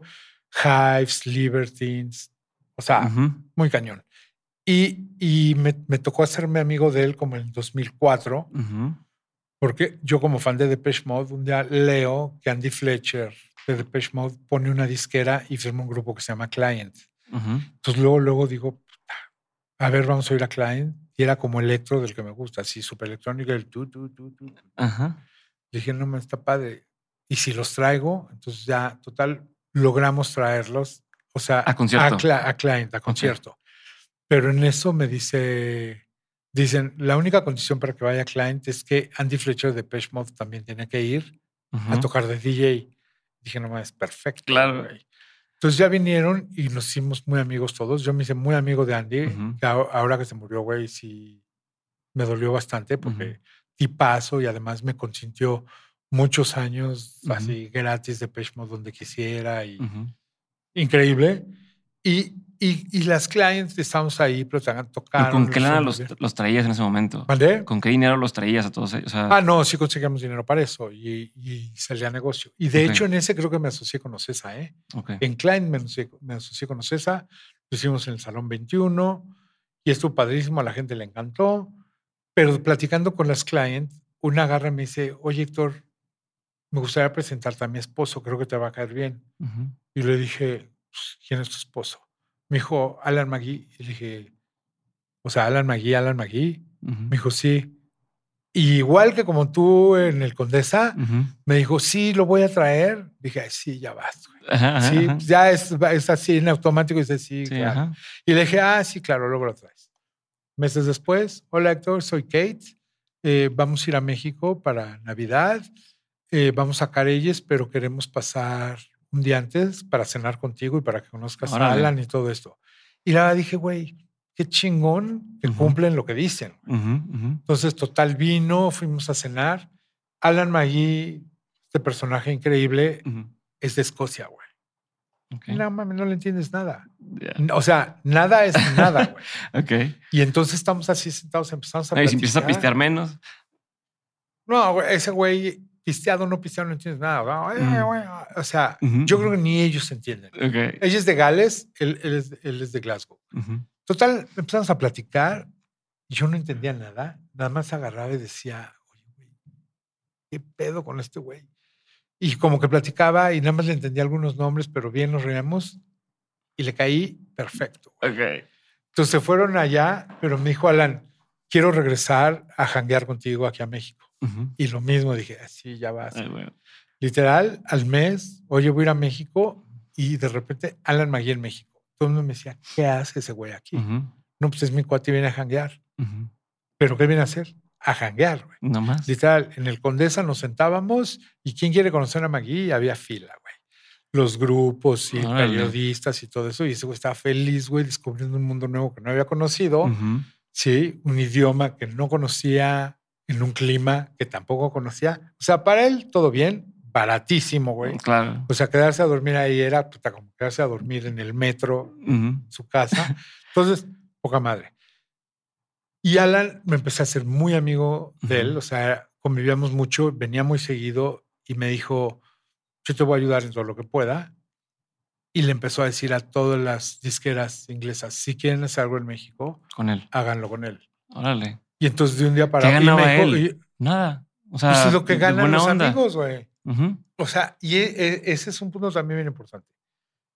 A lo mejor él, así como yo, dijo, ah, este güey tiene talento, lo voy a, lo, lo voy a ayudar, Ujú. ¿sí? Y tengo todo esto acá para ayudarlo, se lo voy a dar para ayudar. Entonces le dijo a todo el mundo. Y de entrada me dijo, te doy a todos los míos. Entonces me dio a los Liberties, me dio a los Kills, y de repente yo ya tenía a Morrissey, a los Charlatans, y a Econ the Bunnymen, y a Mogwai. O sea, tenía Entonces editaba sus discos acá. edité todos esos discos acá, porque también me di cuenta que así como yo había disqueras igualitas en todo el mundo, que eran independientes y de repente cuando alguien aquí en México quería comprar un disco Interpol, puta, le costaba el triple de lo, que, cuesta. costaba. ¿Por qué? Pues porque era importado. Entonces dije, güey, ¿por qué la gente tiene que pagar el triple? Mejor que pague normal. Voy a hablar yo con estos güeyes, firmo un deal de licencia, me dan la licencia, fabrico aquí, lo, lo vendo más barato y vendemos mucho más. Así fue como lanzamos el Antiques de Interpol. Fue el primer disco que lanzamos de Interpol. Ujú. Al mismo tiempo lanzamos el Block Party, el, el Silent Ujú. Alarms, creo que se llama, Ujú. y el primero de Arcade Fire, y como Ok. otros dos discos lanzamos. Pero, güey, de ser una disquera que sacaba puros grupos mexicanos o que estaba empezando a sacar grupos Sí, porque ahorita me mexicanos, está haciendo eso, ¿eh? Y, y te fuiste a Alan y Ajá. ahorita no sé si vas a a Zoe. Todavía no. ta- ah, es que el chiste es que un día que estaba Alan acá, le dije, oye, estoy platicando con esta banda, los voy a firmar. ¿Quiénes son? Entonces ya los conoció. Les digo, vamos al ensayo a que los veas. Venía Alan con un amigo del que se llama Joe Foster, que había sido productor de My Bloody Valentine y de and Mary Chain, uno Ujú. de esos ingleses chingones, que ha vivido en España, entonces también habla español. español. Entonces fuimos al ensayo los de él, les digo, voy a llevarles a Magui así de puta, todos nerviosos. Y tocaron Death, güey. Ajá. No las tenían grabada, la tocaron ahí en vivo. Ajá. Y Alan ese día les dijo, está increíble, están muy cabrones. Y les dijo, si se ponen la pila, ustedes se van a convertir en la banda más grande de México. Así. ¿eh? O sea, yo me acuerdo cuando le dijo, y le dije así, de, y se los dijo, y la neta se. Güey, si te dice un güey que ha- le ha dicho eso a Oasis y esos grupos, que los volvió la banda más cabrona, no de México, sino del mundo, Sí, te cambia. dices, güey, va. Y yo creo que eso a- ayudó un poquito a que se pusieran la pila y dijeran, sí, vamos a hacerlo. Ahora, sacamos el disco, hicimos Dead, hicimos The Room, un amigo Fer Marroquín fue y tomó las fotos ahí al desierto, Ujú. hicimos un par de videos. A la hora de empezar a editar mis discos, siempre dije, quiero que mis discos se conviertan en un objeto de deseo. Ujú. Ajá. Quiero que tengan cosas diferentes. Quiero que tengan un empaque muy bien diseñado. Quiero que traigan calcomanías. Quiero que traigan este obi strip que, que, que usaban los japoneses, donde te, di- te dicen ahí, este es el mejor disco y no sé qué. Y los comentan como si fuera una película Sí, ajá. que te ponen los comentarios igual. Entonces así empezamos a sacar todos los discos. Me acuerdo Ujú. que The Room traía Que es más strip. caro sacarlo así. Ah, no, Pero es. Es, es más caro, pero de repente es cuando dices, le pongo un poquito más de salsa y sí es más caro, pero va a ser más rico. güey. Ujú. Igual. Y ahorita hay discos tuyos que valen. O sea, que si tienes esa versión cerrada con Ah, las calcas, eh, vale. Van a costar una lana. También quiero uno. Mm. Seguro nos van a costar una lana. Yo he llegado a ver esos discos que costaban 100 pesos en más de mil pesos. Ujú. Yo tengo creo que uno de cada uno ahí. Algún día a lo mejor los voy a vender. Pero Mm. sí, sí hay cosas padres. Bueno, total. eh, decimos, vamos a hacer el The Room, ya hacemos todo el diseño de la portada. Me acuerdo que era un jewel case, o sea, el disco compact normal, pero obviamente venía dentro de una cajita negra. ¿sí? Y venía con el lobby strip y todo, todo era negro con rojo. Que también está chistoso porque esos colores eran los mismos colores de, de Interpol del Turn Off the Bright Lights. Sí, y son colores como muy rusos. Ujú. O sea, Sí, pueden ser medio punks, sí, porque Ujú. de repente pueden decir, ah, es nazi. Sí. O sea, no iba por ahí, pero siempre tuve yo una fascinación por la vanguardia rusa y por la propaganda y por. Bauhaus y todo esto. O sea, muchas gracias.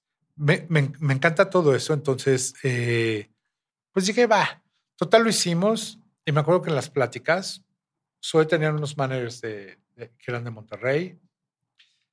Yo era la Sí, disquera. Ricardo Haas. ¿eh? Ricardo Haas creo que era manager de Zoe. E- Era Haas, era Ham y era Mopri. Ajá. Sí, Haas se. Haas se sale y se quedan ellos dos y ahora ellos trabajan en, Sí, aparte. en, en CIE. Gracias. Trabajan en CIE y también tienen que ver con SOE, pero ya están abajo de la estructura de, de Seitrack. Sí. Pero, digo, lo, lo que estuvo padre es que cuando estábamos hablando de todo esto, éramos todos, o sea, mi papel era hacer la disquera, pero también era el que te- tenía pues las conexiones, que conocía a la gente de MTV, que conocía a la gente del radio y todo esto. Nunca pagué payola y nunca creí en la payola y nunca tuve dinero para pagar payola, Ajá. que esa era una constante de todas Sí, las era una, una práctica Sí, común. una práctica común. Creo que todavía existe, no sé. Ajá. Mm. Pero yo agarré y dije, yo creo en esto y, y- y ese, eso es algo muy mío. Cuando creo en algo me vale madre si me rompo la madre y lo hago porque estoy convencido que todo se puede. Así, chingas, chingas. Bueno, cuando has vivido. O sea, Lo, lo vivo, lo practico y lo practico todos los días. Y de repente... tienes pruebas, a lo que voy a decir. No es nada más como alguien que dice, ah, es que yo creo que todo se puede, pero no he logrado nada. Ah, no. Ajá. Sí, pero también te voy a decir una cosa. Hay, hay unas cosas, también la tensión y también le sufres y le sufres cabrón, ¿eh? Sí, Sí, claro. por güey. ejemplo. Pues eso es un pedo mantener una compañía por gusto, güey. Mm. Sí. De repente puedes ganar mucha lana, de repente pierdes mucha lana y de repente la gente te juega chueco y de repente no y de repente sí. O sea, todos los días, ¿eh? Un día es dolor de estómago y el otro día es dolor de cabeza, el otro día Mm. el corazón te explota y al otro día no, o sea, sí. O sea, yo creo que para hacer las cosas que yo hago, si no tienes ahí como un deal con adrenalina, Mm. Sí, está cabrón, dispuesto a, a- a Sí. administrar la incertidumbre y, y a, a vivir con eso. sí, sí, sí, sí, todos los días. Pero bueno, ese, ese día que íbamos a sacar los OE, literal dijimos, bueno, ok, vam- vamos a sacar este disco y todos me dijeron, güey, hay que imprimir 2000 porque no se va a vender. Y les dije, estoy seguro que se va a vender, porque lo, que- lo que hice es, está esta canción, vamos a meter otras dos canciones de ellos, pero vamos a meter The Death, remix, de Sexy Lucy, de los Dynamite, de Sonido Láser Dracar, de Réplica, de todos los que ya eran gente en Noise Lab, que también ese es un, un recurso muy utilizado por los independientes, Ujú. donde tratas de hacer que tus otras bandas tengan que ver Que con todo mundo estas y jala a todo todo esto. mundo. Y esa enseñanza pues viene de Mute y de Factory y de todos esos güeyes de la 4AD. Ujú. Tratas de ver cómo A ver, haces. lo hacen en las. Uno de los aprendizajes que tiene todo el mundo de Silicon Valley es que las empresas que empezaban en Silicon Valley, luego de la misma gente hacían otras empresas y se daban chamba entre ellos y luego y, y se volvía esta como comunidad que entre todos se apoyaban. Exacto. Sí, lo pues. que estás diciendo. eh, entre todos se van levantando. Cosa que en México no es nada común, ¿eh? Mm. En algunos medios. O En- algunas industrias. Pues en algunas industrias, pero yo bueno, creo- es que yo lo veo porque, por ejemplo, como tú me acabas de decir, en el tema Ajá. de, lo- de la música, Ajá. que te dije ahorita, Nortec tal, me dices, no, no es competencia, al revés, somos compas. Ajá. Yo, a mí me sorprendió la primera vez que yo invité a alguien de medios Ajá. al podcast y me dice, eh, Paloma, que nos siguió con el tema de, de- de booking, es la PR de Dementes, me dice, Ajá. oye, pero es que no es tan común que, que llegue alguien de, de un medio e invite a otro medio. Ah, Yo, por mí, es que entre medios nos invitan o entre medios no se dan ah, espacio. Y yo, ¿cómo? Pero todos estamos en la misma onda, queremos platicar lo mismo. Y para Claro. mí, el tema de, de poder colaborar con otras personas que están en lo mismo, porque entre podcasters, entre todos nos apoyamos. Es cuando dices entre medios de comunicación se pelean por la nota, no se, no se apoyan, eh, lo veo muy de esa industria. Y se me hace Sí. raro. Para mí es normal lo que tú dices. Todos queremos hacer cosas chidas. claro. Yo creo que también depende de, por ejemplo, Coca-Cola y Pepsi nunca se van a ayudar, aunque los dos gerentes sean amigos. ¿Sí me entiendes? Ya, sí. Entonces es, es como relativo. De repente a lo mejor te dicen no. Bueno, ¿no te acuerdas cuando Televisa no te dejaba tener Facebook ni YouTube? O sea, yo les decía, hello, güey, o sea, wake up. En lugar de que agarren y mejor empiecen a monetizar eso, lo bajaban todo, güey. Sí, sí, bien mal. O sea, y ahí te das cuenta cómo, cómo la Sí, pero man- gente... mantener el status quo. Sí. O, o, o qué me dices, por ejemplo, cuando Nokia, güey, es un ejemplo claro, güey. Nokia, sí, no, somos los más chingones, nuestro sistema operativo está muy cabrón y todo esto. Y Nokia de ser dueños del país, güey. Así, bye. Bye. BlackBerry igual. Sí. Sí. Sí. O sea, creo que tienes, y, y a mí me pasó con compañías de aquí, por ejemplo, compañías textiles que yo les decía, oye, güey, pues es que me enseñan los mismos colores todos los años. Pues esa es la que vendemos. Y de repente no se dan cuenta ya nada, con las revistas, con el radio, toda la gente que se, se sentó en su zona de confort, Ujú. Bye. es que si no estás innovando, estás al día, está mal. Bueno, te digo, total con los OE, hicimos ese disco y dijimos, vamos a sacarlo.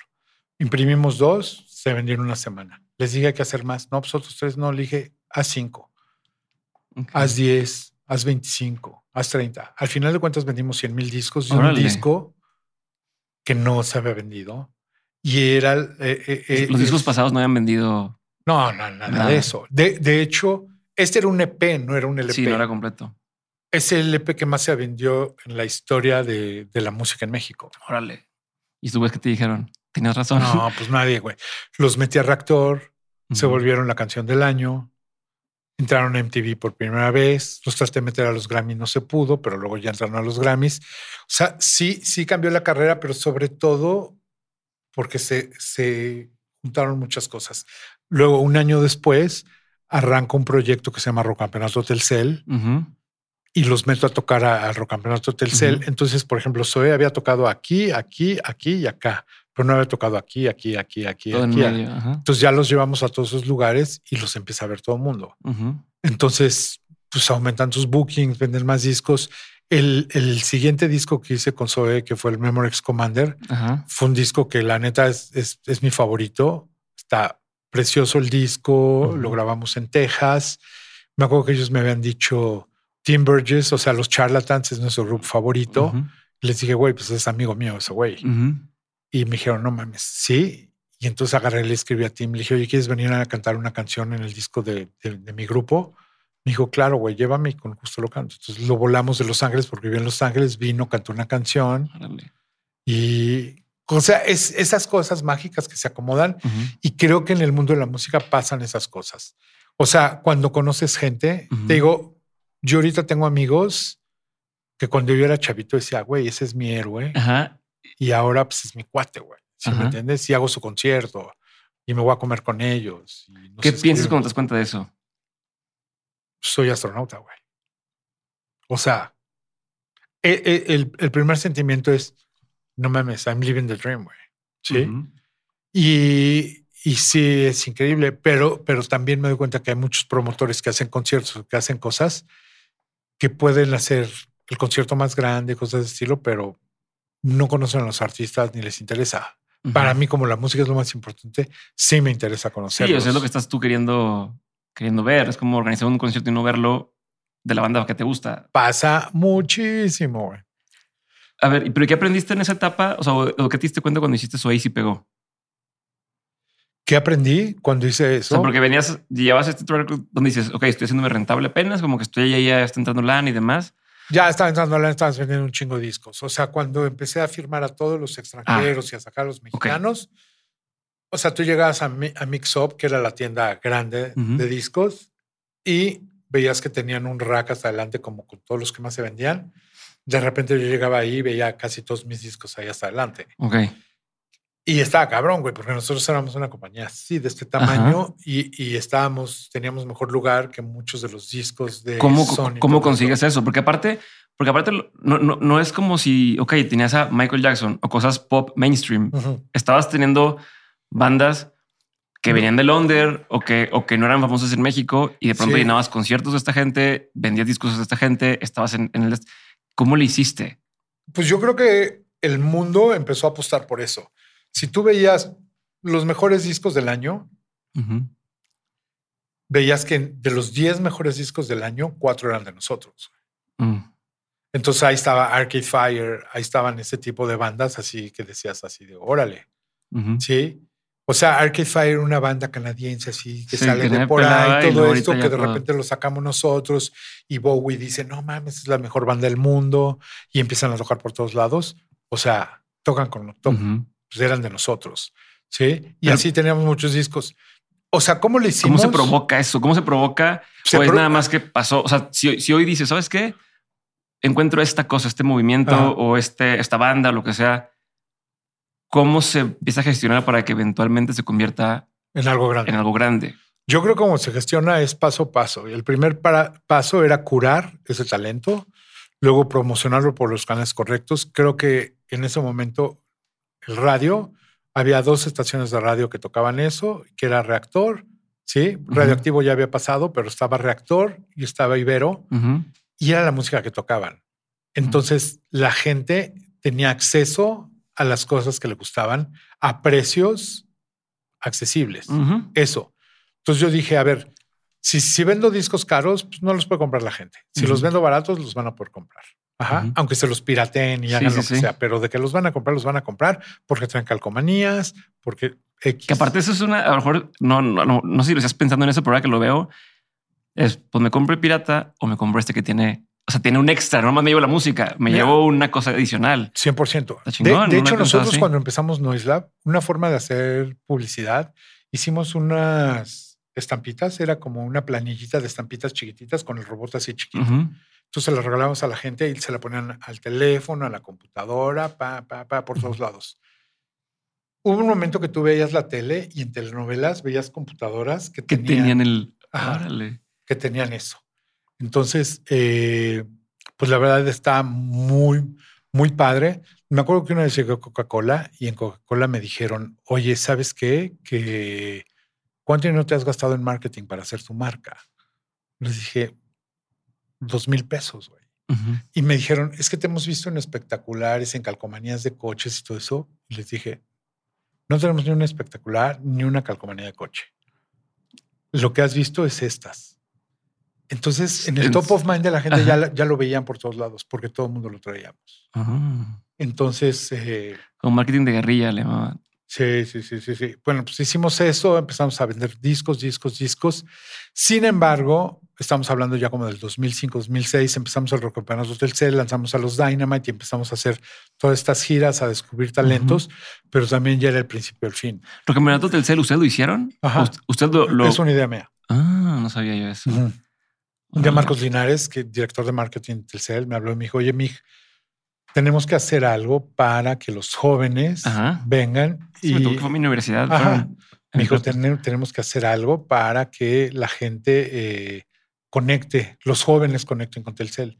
Y, y le dije, hay que pensar en algo. Le dije, pero hay, hay dos cosas con las que puedes conectar con la gente, con los deportes y con la música. Le dije, de los deportes no sé nada, pero de música creo que podríamos hacer algo.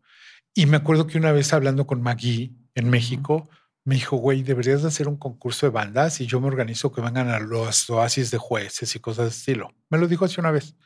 Y cuando me senté con Marcos, le dije, oye, güey, si hacemos un concurso de bandas y lo hacemos bien y bla, bla, bla, bla", me dijo, oye, güey, me gusta. Y así fue como empezó el rock campeonato. qué loco. Pero, pero lo, lo- lo que era padre es que dijimos, lo que necesitamos hacer es que la gente, eh, la gente entre, concurse y el que gana no se va a ganar ni una guitarra, ni un viaje, nada. Lo que se va a ganar es que le firme un disco y le sacamos un disco. Y en realidad ese es el premio que quería. Una banda lo que quiere es tener un disco. Claro, claro. no le claro. interesa que le regales una guitarra, un sintetizador. Sí, ahorita hay concursos de disco. emprendimiento donde ganas y te dan, no sé, 100 mil pesos. Y no, güey, mejor conéctame con alguien que me pueda producir el producto, que me, o me pueda comprar lo que estoy haciendo. 100%, 100%. O que se asocie conmigo y pongamos una compañía. Ujú. es exactamente lo mismo. Y lo hicimos y jaló muy bien. Y como funcionaba era, vamos a, vamos a, ¿cómo se llama? Eh, a, a- a Prepas, lanzar una convocatoria.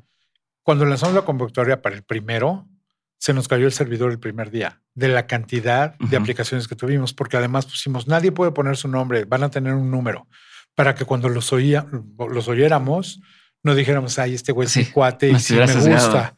O sea, todos eran iguales y éramos un chingo de jueces, así de que teníamos que oír un chingo de rolas, güey. Y oíamos y oíamos y oíamos y oíamos y oíamos y así escogemos, escogimos a unos finalistas. Luego fuimos a dar una gira, Ujú. íbamos a dar una gira y, y había concurso y entonces los que, los que concursábamos votábamos por ellos y ya ganaba uno en cada plaza, luego había una final y todo esto. Luego el año que entra el que había ganado daba la gira con los otros, más seguíamos haciendo el concurso, entonces funcionaba perfecto. También era un momento donde podían pasar ese tipo de cosas. Entonces el Rock Campeonato duró 10 años y esto padre, salieron muy buenas bandas, pero además nos llevamos de gira a todos, güey. Ujú. Desde Zoé, los Dynamite, el LIMS, eh, Molotov, Kinky, Norte. Café Tacuba, todos venían. Entonces, pues era padrísimo porque éramos un grupo de gente apostando por lo Ujú. Mismo. Telcel estaba feliz, las ciudades donde íbamos estaba padre porque además era un concierto gratis, imagínate. Les llevábamos así un súper talento Ujú. y además íbamos a tocar a, a ciudades, tocábamos San Cristóbal de las Casas, pero ¿por qué no Mérida? Pero ¿por qué no Tijuana? Sí, donde nadie llegaba nadie. No, no, llegaba nada. Estuvo padrísimo ese proyecto y estuvo padre, pero también en el momento donde ya se empezaba a caer la industria del disco, ya no Ujú. vendíamos discos, Ok. ¿sí? Y entonces hubo un momento que ya los discos que sacábamos ya no se vendían nada, güey. O sea, decía, los últimos dos discos que sacamos, que fue M83, súper disco que la gente sigue viendo ahorita, vendimos creo que 200, 300 discos y los Dandy Warhols igual. Y ya después dije, no, y oye, saca mi disco, güey, pues la neta ni siquiera vale la pena Ujú. ya estaba Spotify y Spotify, por ejemplo, cuando sacábamos una licencia, yo no, yo no podía meter Spotify un grupo que era licencia porque ya la licencia la tenía en allá. Europa. Y Spotify pues es global, no es así de Sí, te sacaban de la jugada. Ya no podías decir, ah, bueno, la licencia en México, dame- o sea, yo la meto a Spotify. Ajá. No se puede. Mm, mm, mm. Ok. Yo solo podía subir grupos míos. sí, sí, sí. sí. que finalmente no vendían lo mismo que los otros, porque bueno, pues sabemos ahí, y ese es el pedo de Spotify, las plataformas, o sea, le pagan una mini madre a los artistas. Ujú. O sea, sí les dan promoción, pero les dan a los promoción también a los grandes. O sea, un grupo nuevo, así de, Sí. "Ay, voy a me voy a meter a Spotify, tres plays. Sí, Sí. sí, es difícil siendo O nuevo. sea, y se quejan los grandes, ¿eh? los grandes se quejan, ah, que Spotify. Pero también dices, a ver, güey, sí, pero tú sigues cobrando 500 mil dólares por un concierto Ajá. gracias a que te oye la gente. Entonces, sí está mal y creo que está mal ese sistema. Deberían de pagar más, Ujú. pero hay Pero unos también- que siempre van a ser ganadores. No, y también tiene que ser un negocio rentable, sino cómo le das a esa plataforma. O sea, como de cómo, cómo, o sea, se hace la solución y crea problemas nuevos la misma solución, no de ahora ya puedes distribuir a todos lados, pero pues te pagan menos de lo que ganas de otra forma. Pero también ya no depende tanto de una disquera. depende- es como que son unas, unas por otras Sí. eh, que Lo que sí es que cambió la industria de la música y sí el artista gana menos que antes, porque el, el artista que no es famoso nunca va a ganar lana. No va a recuperar ni siquiera lo que te costó hacer el disco y eso que hacer un disco ahorita te sale baratísimo. Ajá. A ver, y con este cambio que hizo la industria, ¿cómo te adaptaste tú? Ajá. ¿Cómo te adaptaste? ¿Cómo se adaptó Noiselab? ¿Qué siguió? ¿Qué hiciste? O sea, ¿Ya habías hecho Noiselab TV para ese entonces? O sea, ¿qué? yo, yo creo que Noisla fue una compañía que desde que la pensamos, dijimos, bueno, nuestra misión es volvernos un escaparate para el talento mexicano. ¿Qué quiere decir esto? La gente me decía, güey, no mames, ¿por qué no te vas a vivir a Nueva York o a Londres? Te haces multimillonario. Y la neta dije, la neta sí, pero yo tengo que estar aquí Mm. porque esto es con México y es el talento mexicano, aunque lanzamos muchas cosas latinoamericanas y españolas y todo esto, finalmente Noiselab siempre fue México. Y, y, y, y empezamos a sonar en todo el mundo. Por ejemplo, cuando traté de firmar a Interpol, nos Ujú. tardamos seis meses y tuvimos que ir a Nueva York y casi rogarles para que nos dejaran sacar un disco. En el momento que lo sacamos, nos convertimos en el segundo país más importante para Interpol en el mundo, porque empezamos a vender un chingo. Ujú. Fue cuando los trajimos. Esa vez que los trajimos la primera vez en el 2005, literal, se agotaron los boletos antes de que repartiéramos los flyers Ok. dos shows. Hicimos el primero y ya mero se cae el World Trade Center. O sea, nos iba a caer, pero nosotros creemos que sí. Ujú. No mames, es el susto más grande de mi vida ese. Así dijimos, "So- nos vamos a morir todos. Ok. De la Porque cantidad de literal se movía gente. así. Ok. O sea, se movía en serio, ¿eh? Ujú, O sea, como temblor fuerte, Ujú. igualito. Por la Así gente que no brincando, por la gente Pues moviéndose. sí, es, es que cuando la gente se sincroniza, Mm. pues, eh, ¿por, por qué crees que los Pero antes no soldados pasaba eso, que Los no- soldados, ¿por qué marchan? Por eso. Y así tiraban puentes. ¿Sí? Órale. Pa, pa, pa, pa.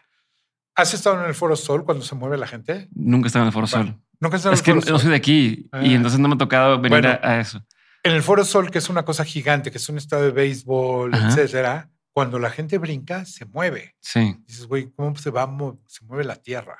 sí. O sea, eso pasa. Ahora, este lugar que no fue diseñado para hacer conciertos, sí, obviamente, si entran 10 mil personas y van caminando, no se va a mover. ujú. Pero es más, si ahorita agarramos todos los de aquí y empezamos a hacer. Sí, estás forzando- estás forzando el- Se va a empezar a mover esto. Ujú, Sí. ujú. Y es eso. Hay, hay lugares. Hablas de eventos que se han caído. Claro. Y hay lugares aquí, no voy a decir nombres, pero hay lugares que se mueven. Ajá. Todos, el Palacio de los Dep- todos se mueven. sí. Pero ahí pues, no esperábamos y empieza a tocar Interpol. Y la gente empieza a hacer esto. Y de repente nos volteamos a ver y así, güey. Ok. O sea, horrible. Corri- corrimos que va a ser. Me acuerdo que el ingeniero de audio tenía la consola aquí. ¡fua! Se aventó y estaba así y se movía así. Y era un güey de 150 kilos. no ¿eh? mames. Es una madre de ese Y tamaño. todo el concierto, ni modo. No, pues todo el concierto, ya total se alivianó la gente, como que cacharon que no había que moverse tanto y todo esto, Ujú. pero se acabó el concierto y periodicazo y pu, pu, pu, y tuvimos que cancelar el otro día. Ya no hicimos el show del otro día, nos fuimos a Guadalajara a hacer el show, éxito total, y de repente dijimos, el que sigue, pues ya lo tenemos que hacer en el Palacio de los Deportes. Ujú. Y ahí empezó el estilo y afloje con Ocesa. A final de cuentas lo hicimos juntos y fue cuando me metí a tocar a los Dynamite. Di- les dije, oigan, le abren, a, le abren a, a Interpol. Ujú. No, no, no, ¿cómo crees? Ese es uno de los momentos más gratificantes en mi vida. ¿Por qué? Pararme en el escenario, ver el Palacio de los Deportes lleno y ver a mi banda, que era la primera vez que iba a tocar así, ahí, no mames. O sea, pues, dices, güey, sí estoy en el camino correcto. Y es eso lo que decimos, güey. De repente hay veces que dices, sí se puede, no se puede, pero cuando lo logras, te das cuenta que se puede todo, todo. O sea, no hay forma de que algo no se pueda. Que no pase puede ser, Ajá. pero lo que se puede, puede. ¿Sí? Y entonces tenemos que hacer muchas cosas. Tenemos que desarrollar una habilidad importante de cómo hacer que la gente se suba en tus proyectos, cómo hacer que tus sueños se compartan. ¿Cómo le has hecho?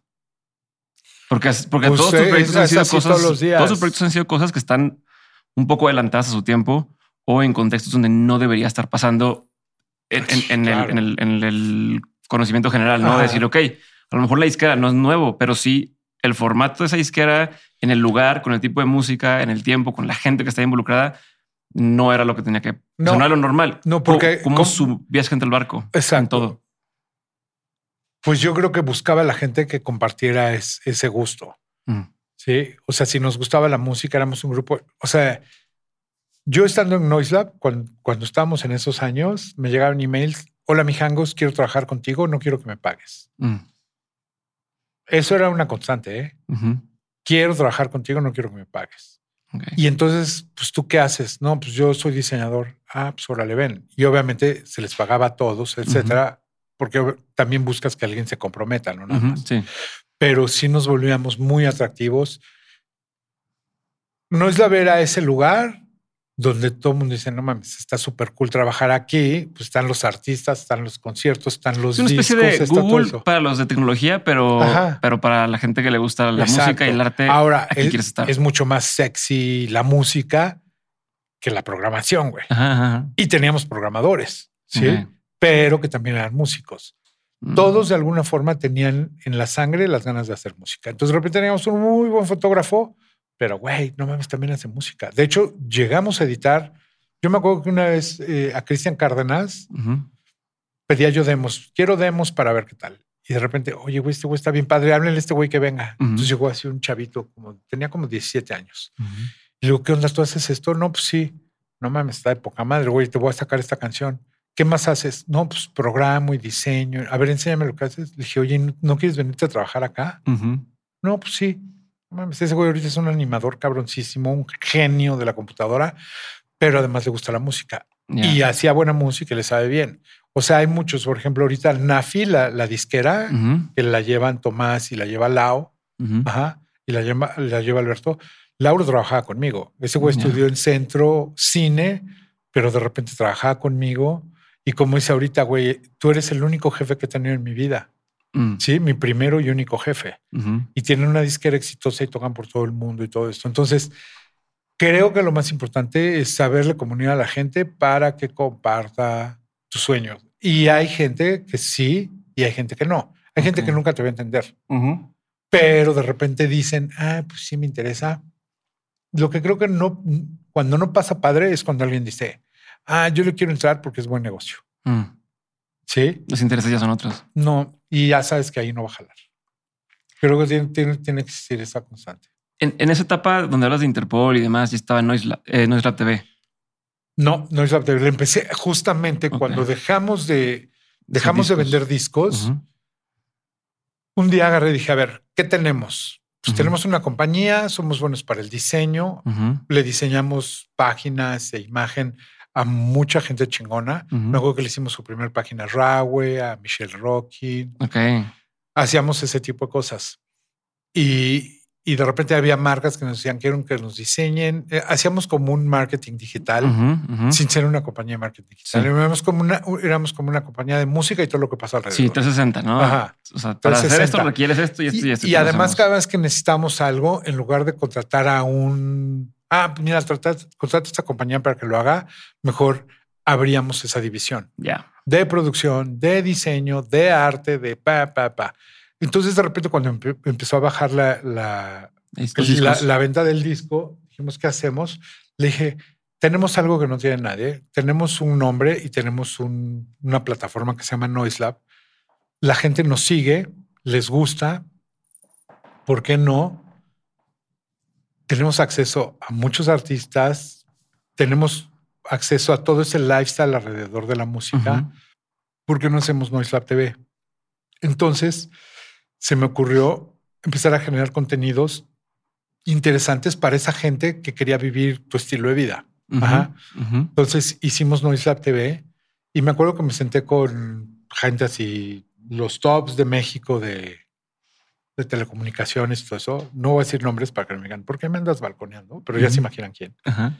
Entonces, que venía, o sea, me hice muy amigo de él por el rock campeonato Ujú. y luego, luego le, le encantaba el pedo independiente y todo eso. Que, que ese punto también está bien padre. De repente te encuentras con gente demasiado chingona y gigante que comparte contigo esas cosas Ya. y que te vuelves bien interesante para ellos porque dicen, güey, a mí me vienen a hablar de puro, puro negocio, todo eso de hueva, pero aquí podemos platicar de cosas Mm.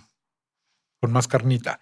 Entonces me, me acuerdo que pues ha- ha- hacíamos eh, este tipo de cosas, pero de, de repente ya se me olvidó porque te estaba hablando. No, porque de me estabas diciendo de cómo se gestó eh, Noise Ah, Lab Noise Lab TV, TV. y que Ah. hablabas con gente de telecomunicaciones Cuando- y siento que no, no sé Exacto. yo sé decir que sí o que no te Exacto. entendían. Pero... Cuando hice Noise Lab TV, Ujú. yo le quería poner FOC TV.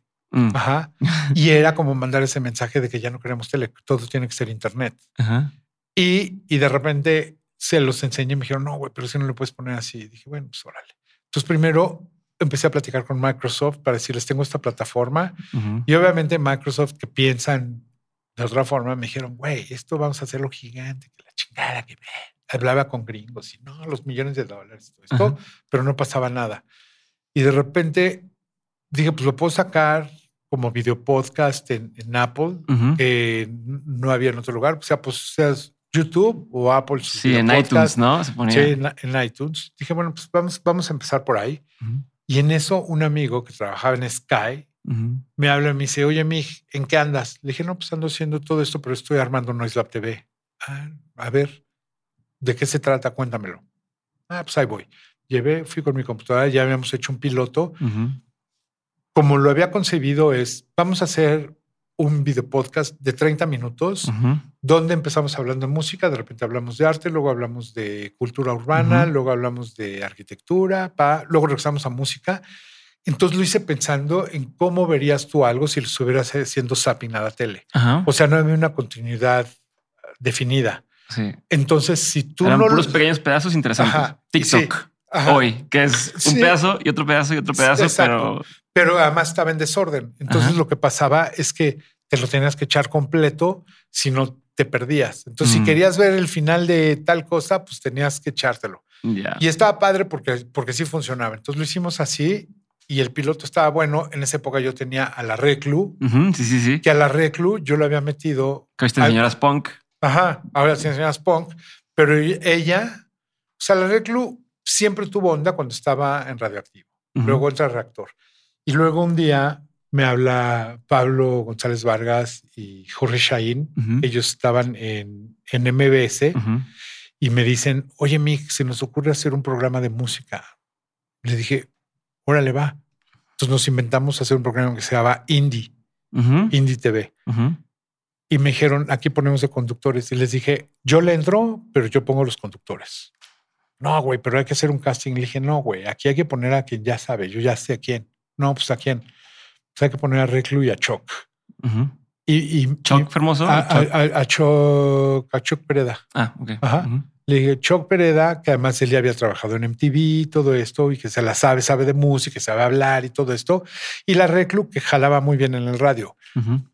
No, güey, pero hay que hacer un casting. Le dije, para que yo le entre, tiene que ser así, si no, no. Ujú. Bueno, pues va. Oye, Reclu, te tengo para un programa de tele. ¿Qué? Estás loco, güey. Yo ni a madrazos voy a un programa de tele. Entonces dije, no mames, ya les Ya, dije ya, que ya, sí, güey. y. Y entonces, entonces, a final de cuentas, la convencí Ajá. y literal le cambió la vida a la Reclu. Ajá. Porque, ¿qué pasa? Que a The Girl Next Door le ponen cara y la Reclu se vuelve ese personaje favorito totalmente indie, totalmente chick flick, ochentera, noventera, dos milera, donde la chava bonita, pero no la más guapa, pero sí, pero simpática, pero medio introvertida y todo esto. Entonces, Familiar, la gente se siente cómodo. claro, y es una chava que le gusta a todo el mundo. Te cae bien, te encariñas con ella, la sigues y todo eso. Y ese es el gran éxito de la Reclu. La Reclu la quieren, la quieren y la maman. Yo me acuerdo caminar con Reclu antes de que existiera Indie en el Vive Latino. Íbamos caminando. Empieza Indie, no mames, ya no podía caminar en el Vive Latino. Ok. Sí, reclu, reclu, reclu, reclu, reclu. reclu. Y entonces fue padre porque empezó una carrera bien padre para Reclu. Sí, tiene señoras punk ahorita, pero lo que quiere hacer es influencer de moda y ya de cosas de casa, es mamá. O sea, juega en todas las canchas. güey. Sí, es, es- es- parece un personaje diseñado, güey. Sí. sí. pero no, ella es así. Entonces, La- porque vi, vi, vi un video de hace tres, 10 años, 13 años eh, en YouTube de un podcast que se llama Nerdcore ajá, y salen anunciando, o sea, bueno, una versión de un podcast que de hecho decían primera transmisión que hacemos en, en video, pero ya tenían no sé cuánto tiempo antes haciéndolo en, imagino que en iTunes y salen y la Reclu de invitados hablando, pero Ajá. de, de Noise Lab TV. ajá. No, como, ah, yo voy a Exacto. este segmento y Eh, tal. eh, es que Nerdcore, Leo- Lambertini trabajaba en Noise Lab. Ok. Que eso también me pasa todo el tiempo. Todos han trabajado en Noise Lab.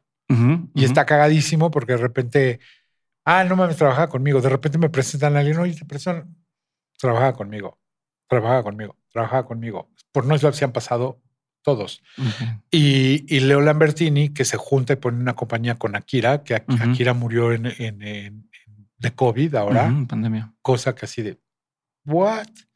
Sí. Y pues un par de nerds, güey, con esa onda y con ese jale de los nerds que está padre porque agarraron un nicho y lo explotaron cabrón y la gente lo amaba.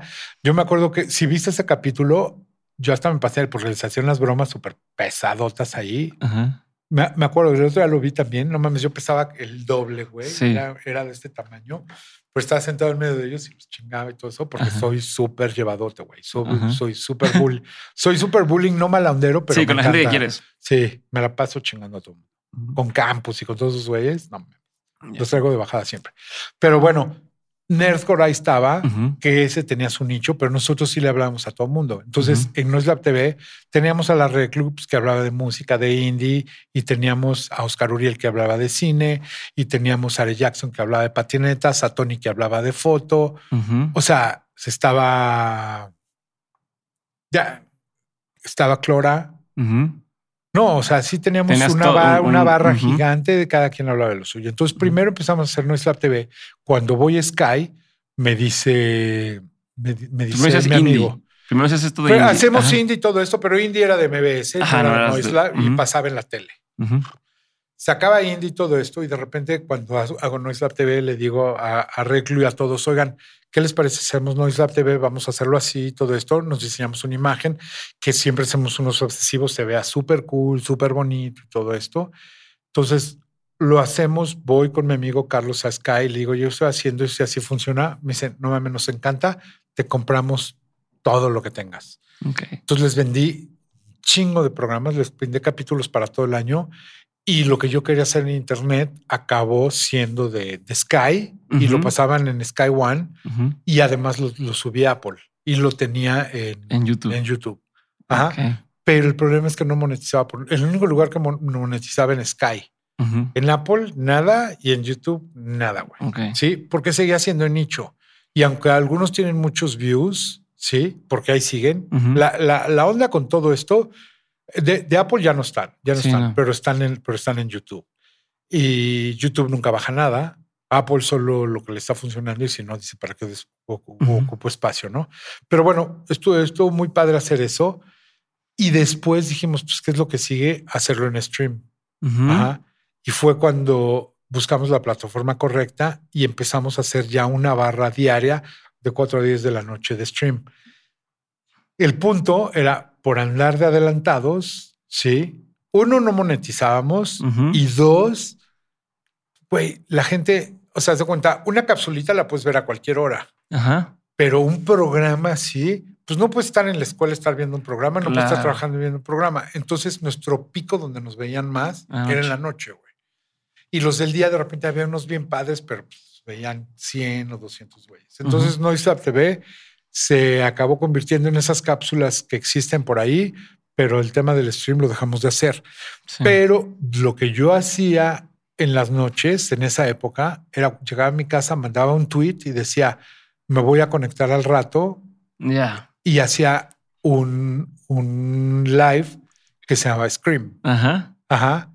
Como lo Y- que haces ahora. Y, y ese, ahora en la pandemia dije, ¿y por qué no vuelvo a hacer eso? Todos los de mi oficina me dijeron, estás loco, no te va a ver nadie. Literal, ¿eh? Les dije, pues lo voy a hacer yo solo. Y lo hice yo solo. Mi teléfono, pum, pum, pum, pum. Le dije al diseñador, nada más necesito esta imagen.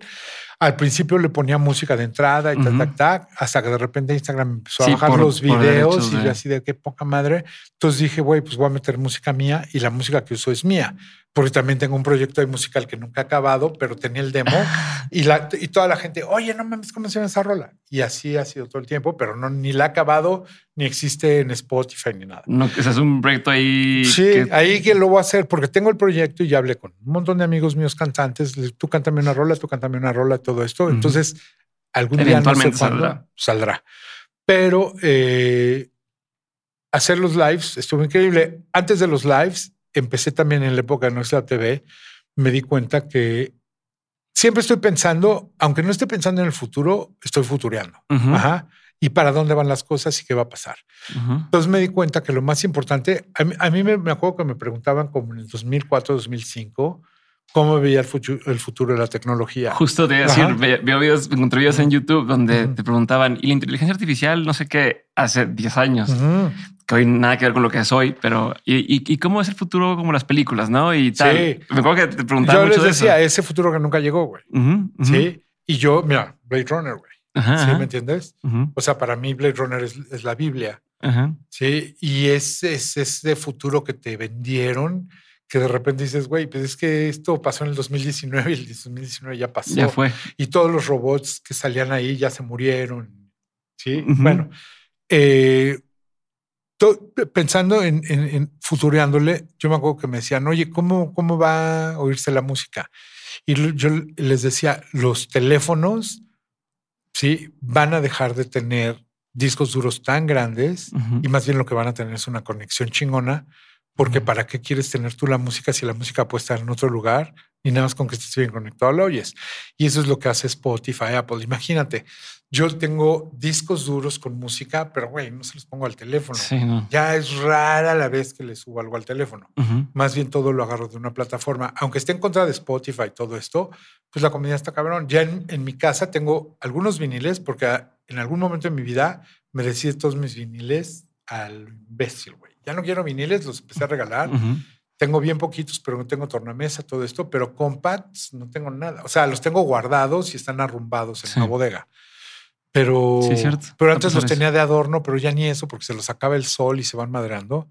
Entonces, bueno, yo creo que todo ese tema se convirtió en un tema digital. Ujú. Sí, nos convertimos en una compañía que hacía contenidos, todo esto, pero además me di cuenta que la movilidad era lo más importante y dije, la oficina va a acabar siendo en un teléfono y necesitas trabajar en aplicaciones, todo eso. Entonces empezamos a hacer aplicaciones.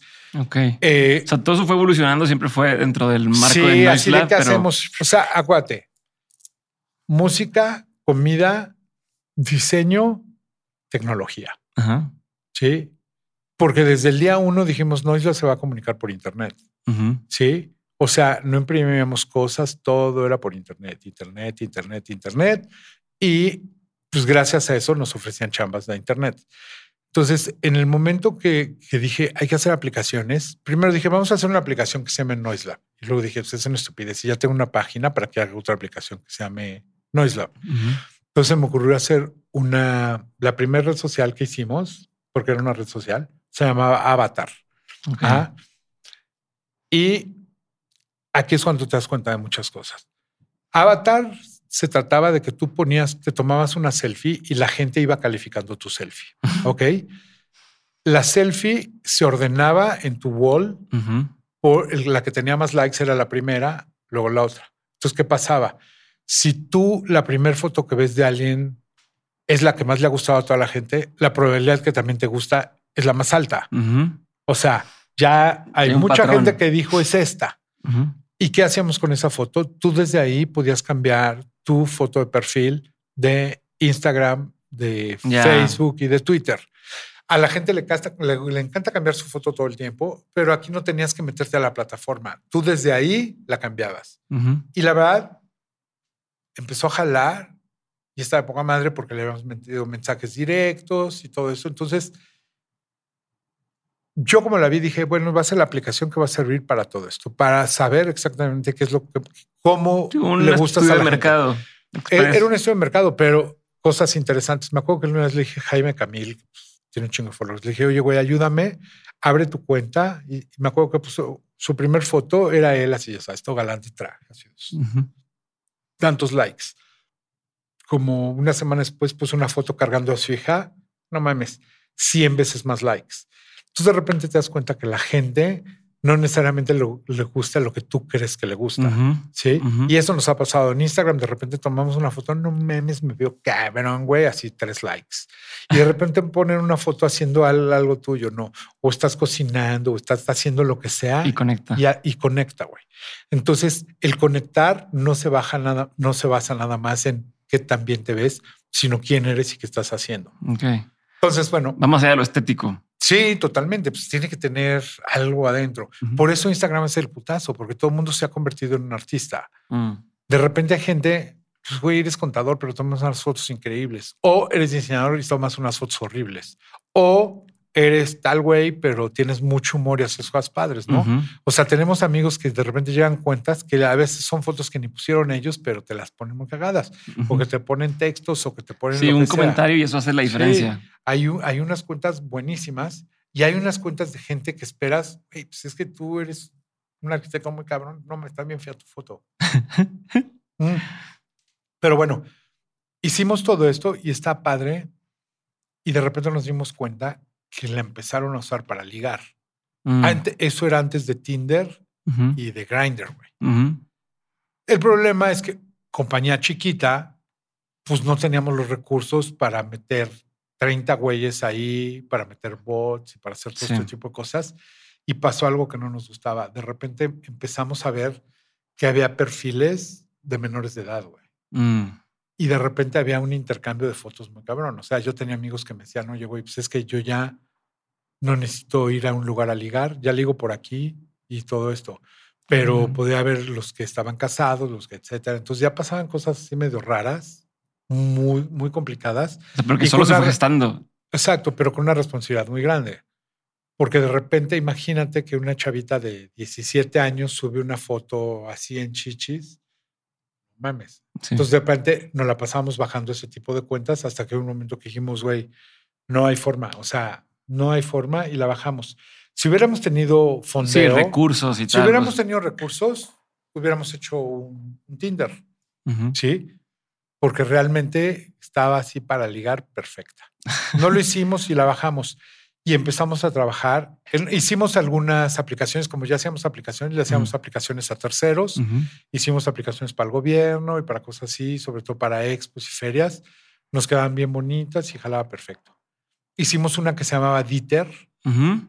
Esa era una aplicación donde la música que tenías en tu teléfono te la seleccionaba random. Entonces tú no podías escoger la canción, tú nada más le dabas play y te escogía una canción. Ok. Y play y te escogía una canción. Pero estaba muy padre porque era una forma de redescubrir la música. Sí, sí, sí. Mu- mucha gente estaba acostumbrado a oír siempre de un disco la misma rola, la misma rola, la misma rola. Aquí ni madres, aquí la que te saliera y de repente decías, wow, esa rola está de poca madre. Pero la función más padre que tenía Dieter es que de ahí podías compartir a Instagram. Mm, Ajá. ok. Me acuerdo que se le enseñé a Apple y dijeron, los de Apple me dijeron, güey, memes, qué bueno que lo hicieron porque nadie lo había hecho. Entonces empezamos a jalar y el país que más agarró Dieter fueron coreanos, que abrían cuentas nada más para poder... Para poder usar eso. Ajá. Órale. pero tampoco monetizaba, güey. Entonces dijimos, pues, sí, está padre, pero no monetiza. Entonces, de repente, ahí existe Dieter todavía y la puedes usar. Ujú. Y si ves el hashtag Dieter, la usan muchos asiáticos y ponían sus portadas de discos así padres, güey. Entonces, pero vuelves a aprender.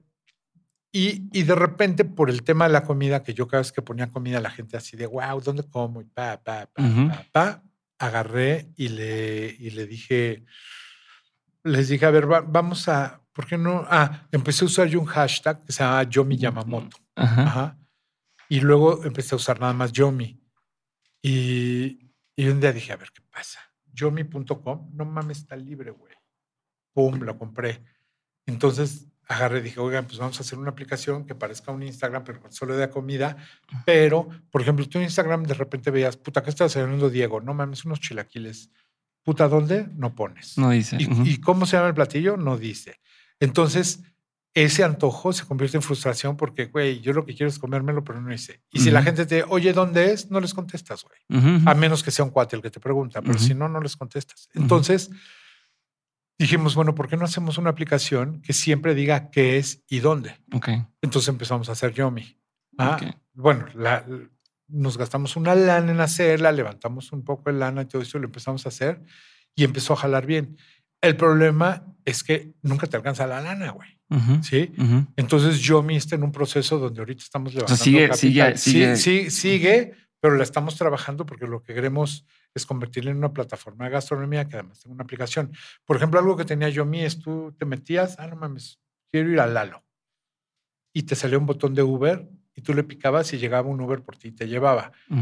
Eso evitaba que tuvieras que manejar y cosas. Es más, ni siquiera tenías que abrir Uber. Sí, sea, solito hacer la- Uber. la- Pero entonces también nos dimos cuenta que esto puede evolucionar a que Uber también te lleve a Uber Eats y te manden la comida, Ujú. a que puedas reservar, a que puedas hacer varias cosas. Entonces, bueno, estamos en eso y le queremos seguir. Esa, esa es la última aplicación que ahí tenemos Ujú. y creo que tiene todavía mucho. O sea, ¿qué potencial. sigue ahorita? ¿Cuál es el siguiente paso o en qué estás trabajando hoy? O sea, porque me dice todo el recorrido, pero Hoy, hoy, eh, bueno, hoy estoy planteando cómo vamos a empezar a hacer shows el año que entra. Ah, bueno, en el, 2010 Hiciste- en el 2019 hicimos Scalar, que es algo que nadie había hecho en México y fue este, esta instalación inmersiva en el, en el Frontón México, que yo creo que es de las cosas más bonitas y más chingonas y más grandes que he hecho en mi vida. Y es una pieza que solo la habían puesto en Berlín. Ujú. La fui a ver y conozco a, a la gente que la hizo. Me dijeron, ¿la quieres hacer en México? Y dije, no mames, en chinga. Y así como soy de caliente, dije, va sin saber cómo. ¿Qué implicaba? Ajá. Ajá. O sea, a mí me gusta el sí, no el cómo. Ajá. Ya el cómo viene, ya viene después. Pero bueno, la hicimos, ujú, fue un exitazo, jaló cabrón, la vieron 60 mil personas. ujú. Nos faltó a lo mejor tiempo, hicimos cinco semanas, pero yo creo que si me hubiera quedado más tiempo hubiera jalado más. Claro. Pero un tema muy complicado en México es el tema, tú cuando haces eventos necesitas vender boletos, pero también te gusta tener patrocinios para poderle bajar el riesgo a todo eso. Sí.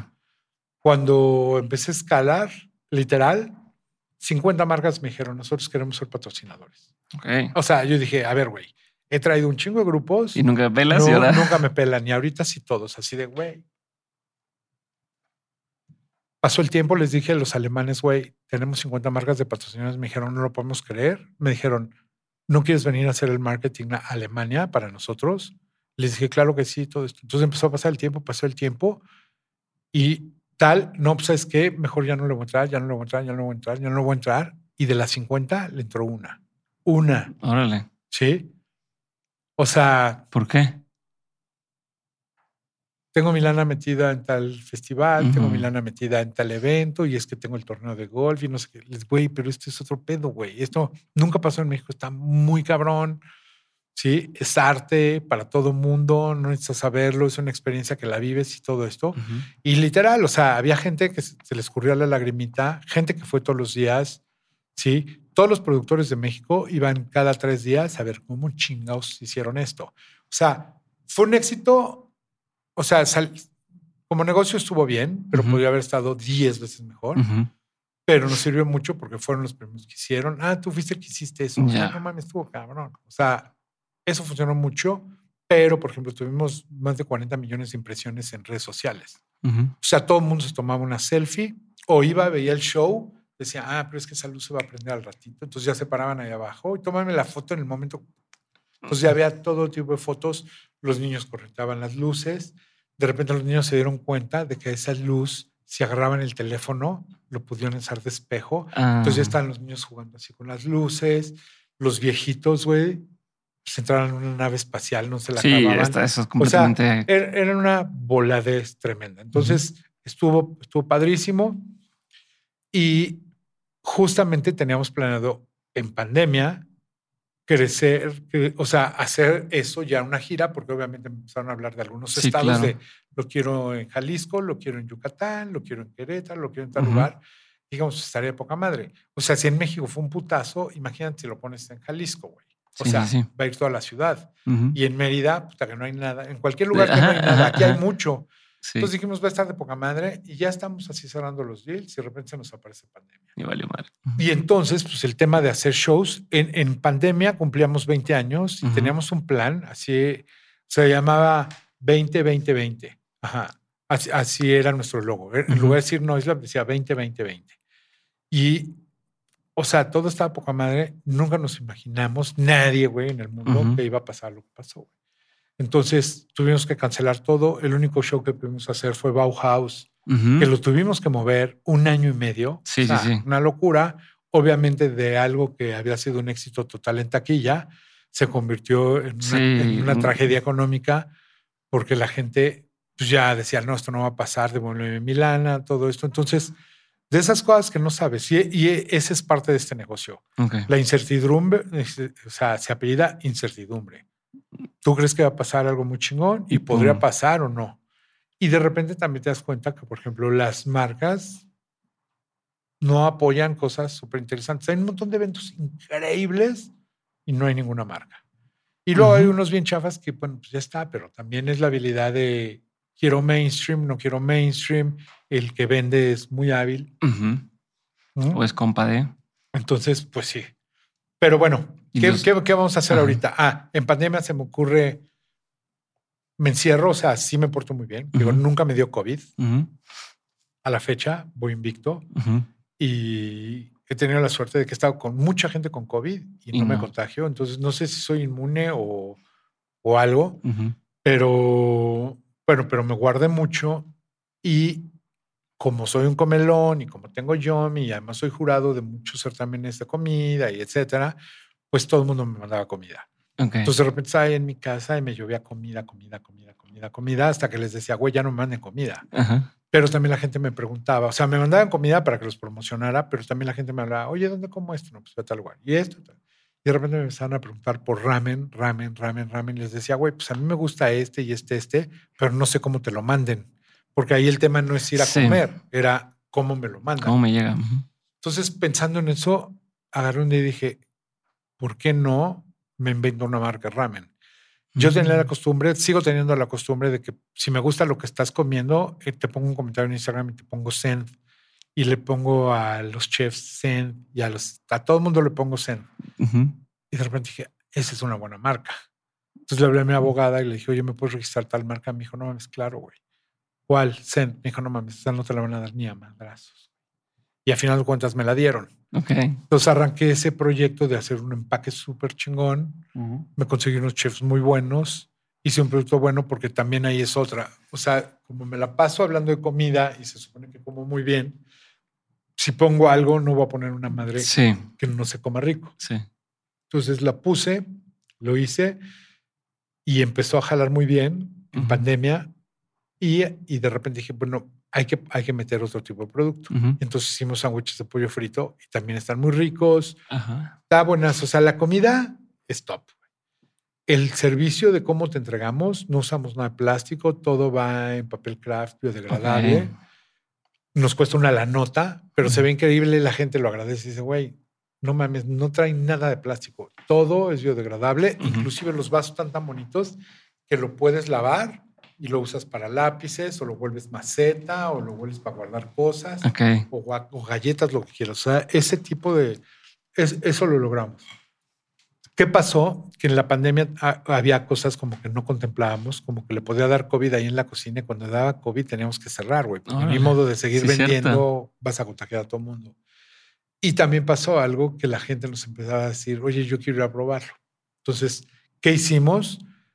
Eh, en lugar de quedarnos nada más con un delivery, abrimos un restaurante. Ahorita tenemos uno en la Condesa, entonces está poca madre porque la gente ya va, come, pero además Ujú. sigue el delivery. Y la, la idea de, de Send es que en un momento podamos abrir otros locales. Ok. Porque cuando tú estás en un lugar, pues Rappi y Uber solo entregan En esa- a- en esa área, claro. ahí un polígono para entregar. Pero entonces ya abres en otro lugar y entonces ya pueden ir a comer ahí, pero en otra área y así. Entonces, eso estamos haciendo ahorita. Ok. Bueno, me aventé Scream Ajá. muchísimo. Eh, he hecho algunas cosas digitales Ujú. y estoy planeando el año que entra regresar con los conciertos. Como Ujú. te decía, estoy platicando con unos amigos a ver si, si relanzamos la disquera viéndola de otra forma. ¿Por qué? Pero, pero, por ejemplo, veo una necesidad importante de que haya, hay mucho talento Ujú. Totalmente no descubierto.